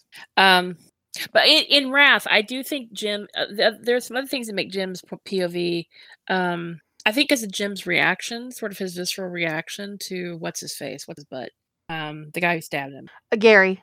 Gary. Yeah, um, that's I think better in his point. I mean, certainly Spock could have intuited some stuff, but yeah, I could see why you wrote that first, the first part of that in his point of view. But then they're unconscious, and when you have characters who are unconscious, you always have um, an interesting conundrum um, about what to do with your point of view. Because if both of your main characters are unconscious, then what? You just skip to the next thing that's in their point of view, and that's a decision you have to make. Of do you can you just skip to the next thing that's in their point of view and then deal with the repercussions of all the stuff that happened, or um, that's not always an option to just retell everything that happened while they were unconscious, depending upon how long they were. Especially if something, if there are significant events. There's some There were a whole series of um stories in Stargate where Rodney's hands got messed up. Like one where he broke both of his hands and he got really grumpy and terrible. And John finally confronted him. He's like, "Why are you Why are you being an extra asshole right now?" And Rodney confesses that he can't masturbate. And John, being a friend, offers to help him out. another story of yours where the point of view really, really, really matters. I mean, point of view is always important. Um, but there are times when it, you will be sitting there going, "Does it matter which POV I tell this particular scene?" And sometimes it can be a toss-up. It's a matter of your which character you're more comfortable in. Sometimes you may make it on. I need a little bit of balance. This is not a pivotal scene, so I need it. That's a bad way to put it. But This is not a character pivotal scene. So, um, and I need a little balance. I've done a lot of story. I've done a lot of the story in this character's point of view, so I'm going to tell it in you know a different the other character's point of view. But some scenes really you're not going to get the same impact by telling them. And one of them is the first half of Afternoon Delight. which is your Hannibal I mean, playing playing hooky fic. It really makes a difference. Um, it's I'm sure it'd be interesting either way, but being in Will's head for being mistaken for being a prostitute is a lot more interesting than being in the head of the person making a mistake about that because you're like you're going along with it. You're going along with it. Oh my god, you're going along with it. my favorite line in that whole fic is when Will says that that he and Hannibal were not having the same one-sided conversation. No, they were not. Because no, you were, you were not. He has asked a direct question. Oh, this is about it. What if you're a pantser with these this kind of um well, I face it because I don't plot my POV. So I think a lot of plotters would have this problem too, coming into a scene.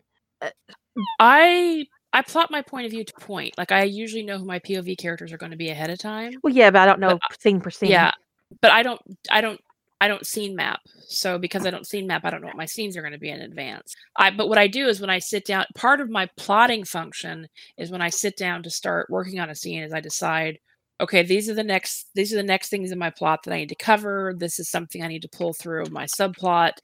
I know what I'm trying to accomplish in a, in a, in a scene. So I'm going to pull these things in from my subplot. I'm going to um, handle these things in the plot. I'm going to set the stage for this. I'm going to foreshadow this event coming up way later. Okay. So I've got my to do list for what's going to be done. And I also have to make a decision about what POV best serves this agenda. So, and that's when I make the decision. So, uh, in theory, if you're sitting down to pants a scene, you're going to have a similar thought process. Here's what I've done so far. Maybe you haven't plotted the scene, but you got to have some idea of what you're writing in the scene. This is where I'm going. And what now, if you really don't have any idea where that scene's going to wind up, you might wind up with a big false start. You might write it and go, oh, I should have told this from the other character's point of view.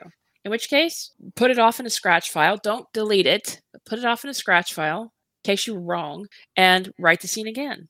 If you still hit a stumbling block, you may have a problem with the scene in general, not the people. So you might want anyway. to skip the scene and go to the next one. there, or you may have gone to the scene too soon. I mean, there's there's this is the problems with pantsing is that you sometimes have stumbles that are a little harder to quantify what's wrong with them. The issue is, but um, yeah, just sit down, decide who's going to be in the scene, even if you're pantsing, decide who's going to be in the scene and generally what you're trying to accomplish, and then try to figure out which character best serves that from both your um in that case is who's going to have there's a scene there's an element we haven't discussed about POV is which character's POV is going to be the most interesting because how close a character is to the action is that kind of camera angle we've been talking about but sometimes that also is a function of interest like how interest can be close up could be the most interesting or further back and getting more information could be more interesting.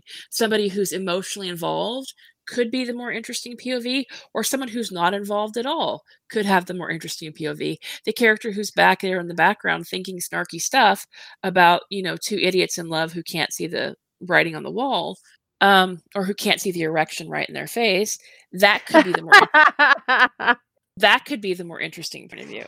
So it depends upon what you're trying to accomplish and who's in the scene and um, what tone you want to set. And also sometimes like if you've been doing a lot of action like you've been hitting people hard with pace.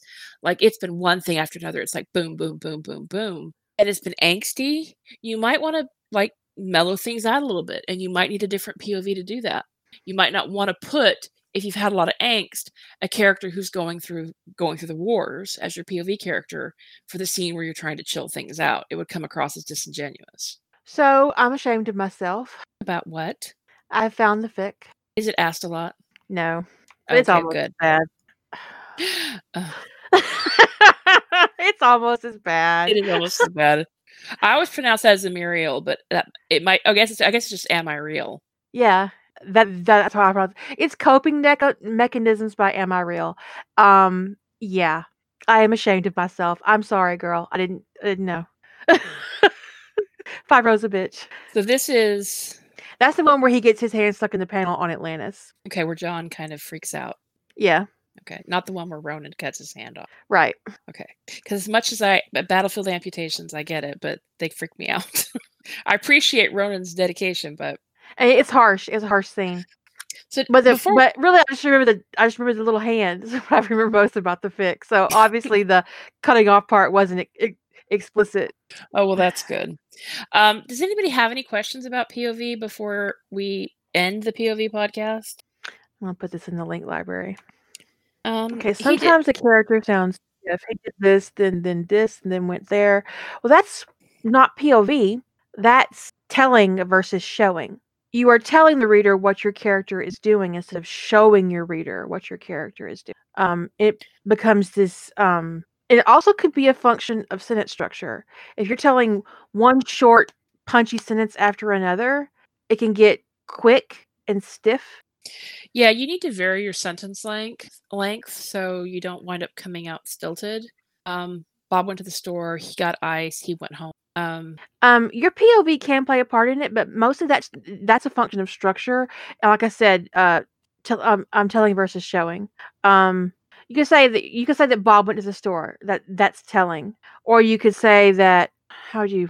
well, Bob went to the store could be a function of showing. If you're going to show what Bob did at the store, it all depends upon. Um, I mean, instead of saying Bob went to the store, I would say Bob picked up some groceries on his way home yeah, to give it a little more texture. If you wanted to speak to John to Bob's character, you could say you could take him to the store, and maybe it's a store where he knows everybody in the store. He knows the girl checking out him, him checking him out. He knows the girl who's bagging his groceries. He knows the butcher, um, and that speaks to your character's um, general disposition. and this is if it's relevant that Bob went to the store. Um, if it's, it might only be relevant that You also need to start reading your work out loud. Yeah, it might only be relevant that Bob went to the store and got milk as a mention, um, because sometimes you do tell, you fill in some details. You know, Bob stopped. Bob stopped by the store and picked up milk on the way home. That extra four minutes that it took him to run to the store and grab milk um, allowed him to miss his house being broken into. So this actually going, it's only relevant that he went to get milk in so much as you establish why he was four minutes late getting home. You know, not a great example, but you know what I mean. Bob gets paid very well. His groceries get delivered. That's right. but no, I mean, you do want to. Uh, there are there are a finite number of reasons to to have a a, a scene. Um, it furthers your plot. It furthers your characterization. Um, what does your reader know about Bob? And how are you going to convey that information? Is Bob somebody who like shops for the whole month, or is he somebody who shops for the week? Is Bob a vegetarian? Is Bob introverted or is Bob extroverted? Is Bob cooking for two or is he cooking for one? Is Bob using the grocery store to troll for a warm body? because men do that apparently. I've experienced it more than once. It's always best when your scenes can do both further your plot and further your characterization. But sometimes you do have to insert scenes into your narrative that don't really speak to your plot, but do speak to your GMC. Yeah, which is really important. Sometimes you put scenes in to show things and show the things about your character, especially if you're doing a character centric piece. Sometimes those scenes are actually more important than the things that lead that speak to your plot.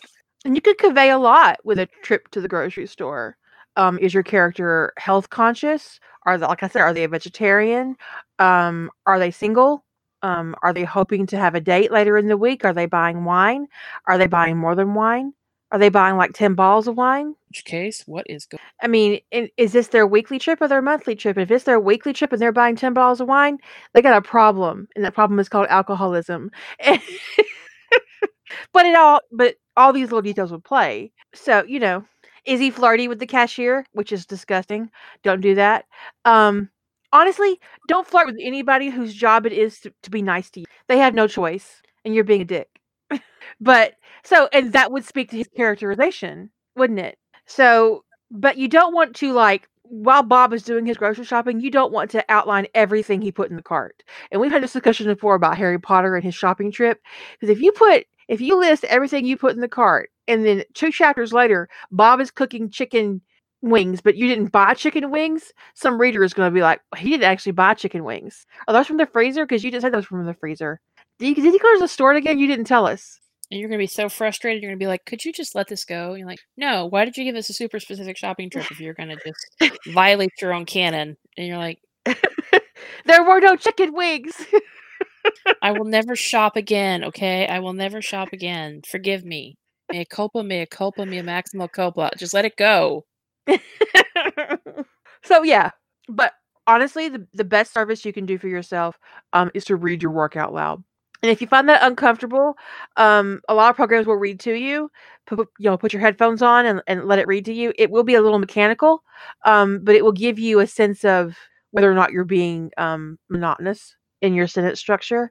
Uh, definitely read your dialogue out loud because it will tell you if your dialogue um, is reading naturally or if you're creating circumstances where all your characters sound like robots, which we all do. We we we've all been there. We've all done it. So that's just something that, that you learn from.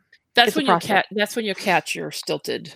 That's those that stilted sentence structure. That's you'll best catch it is if you read it out loud.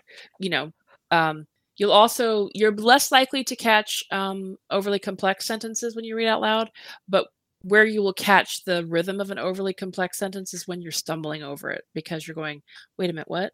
So if you're stumbling trying to understand your own punctuation, it's like, where am I supposed to put a pause in this sentence? You might need to rethink how that sentence. And most of the time, that requires that you break your sentence up into two. Then that's just my experience. Yeah, nothing wrong with a good complex sentence, but so I, if nobody else has, don't be crazy. POV, Well, I hope this was um, beneficial and that you guys learned something from it and that you will take uh, this conversation um, with you going forward and stay true to your craft and to your author voice and never stop learning about um, yourself as a writer. So, uh, good night, Julie. Good night, everyone.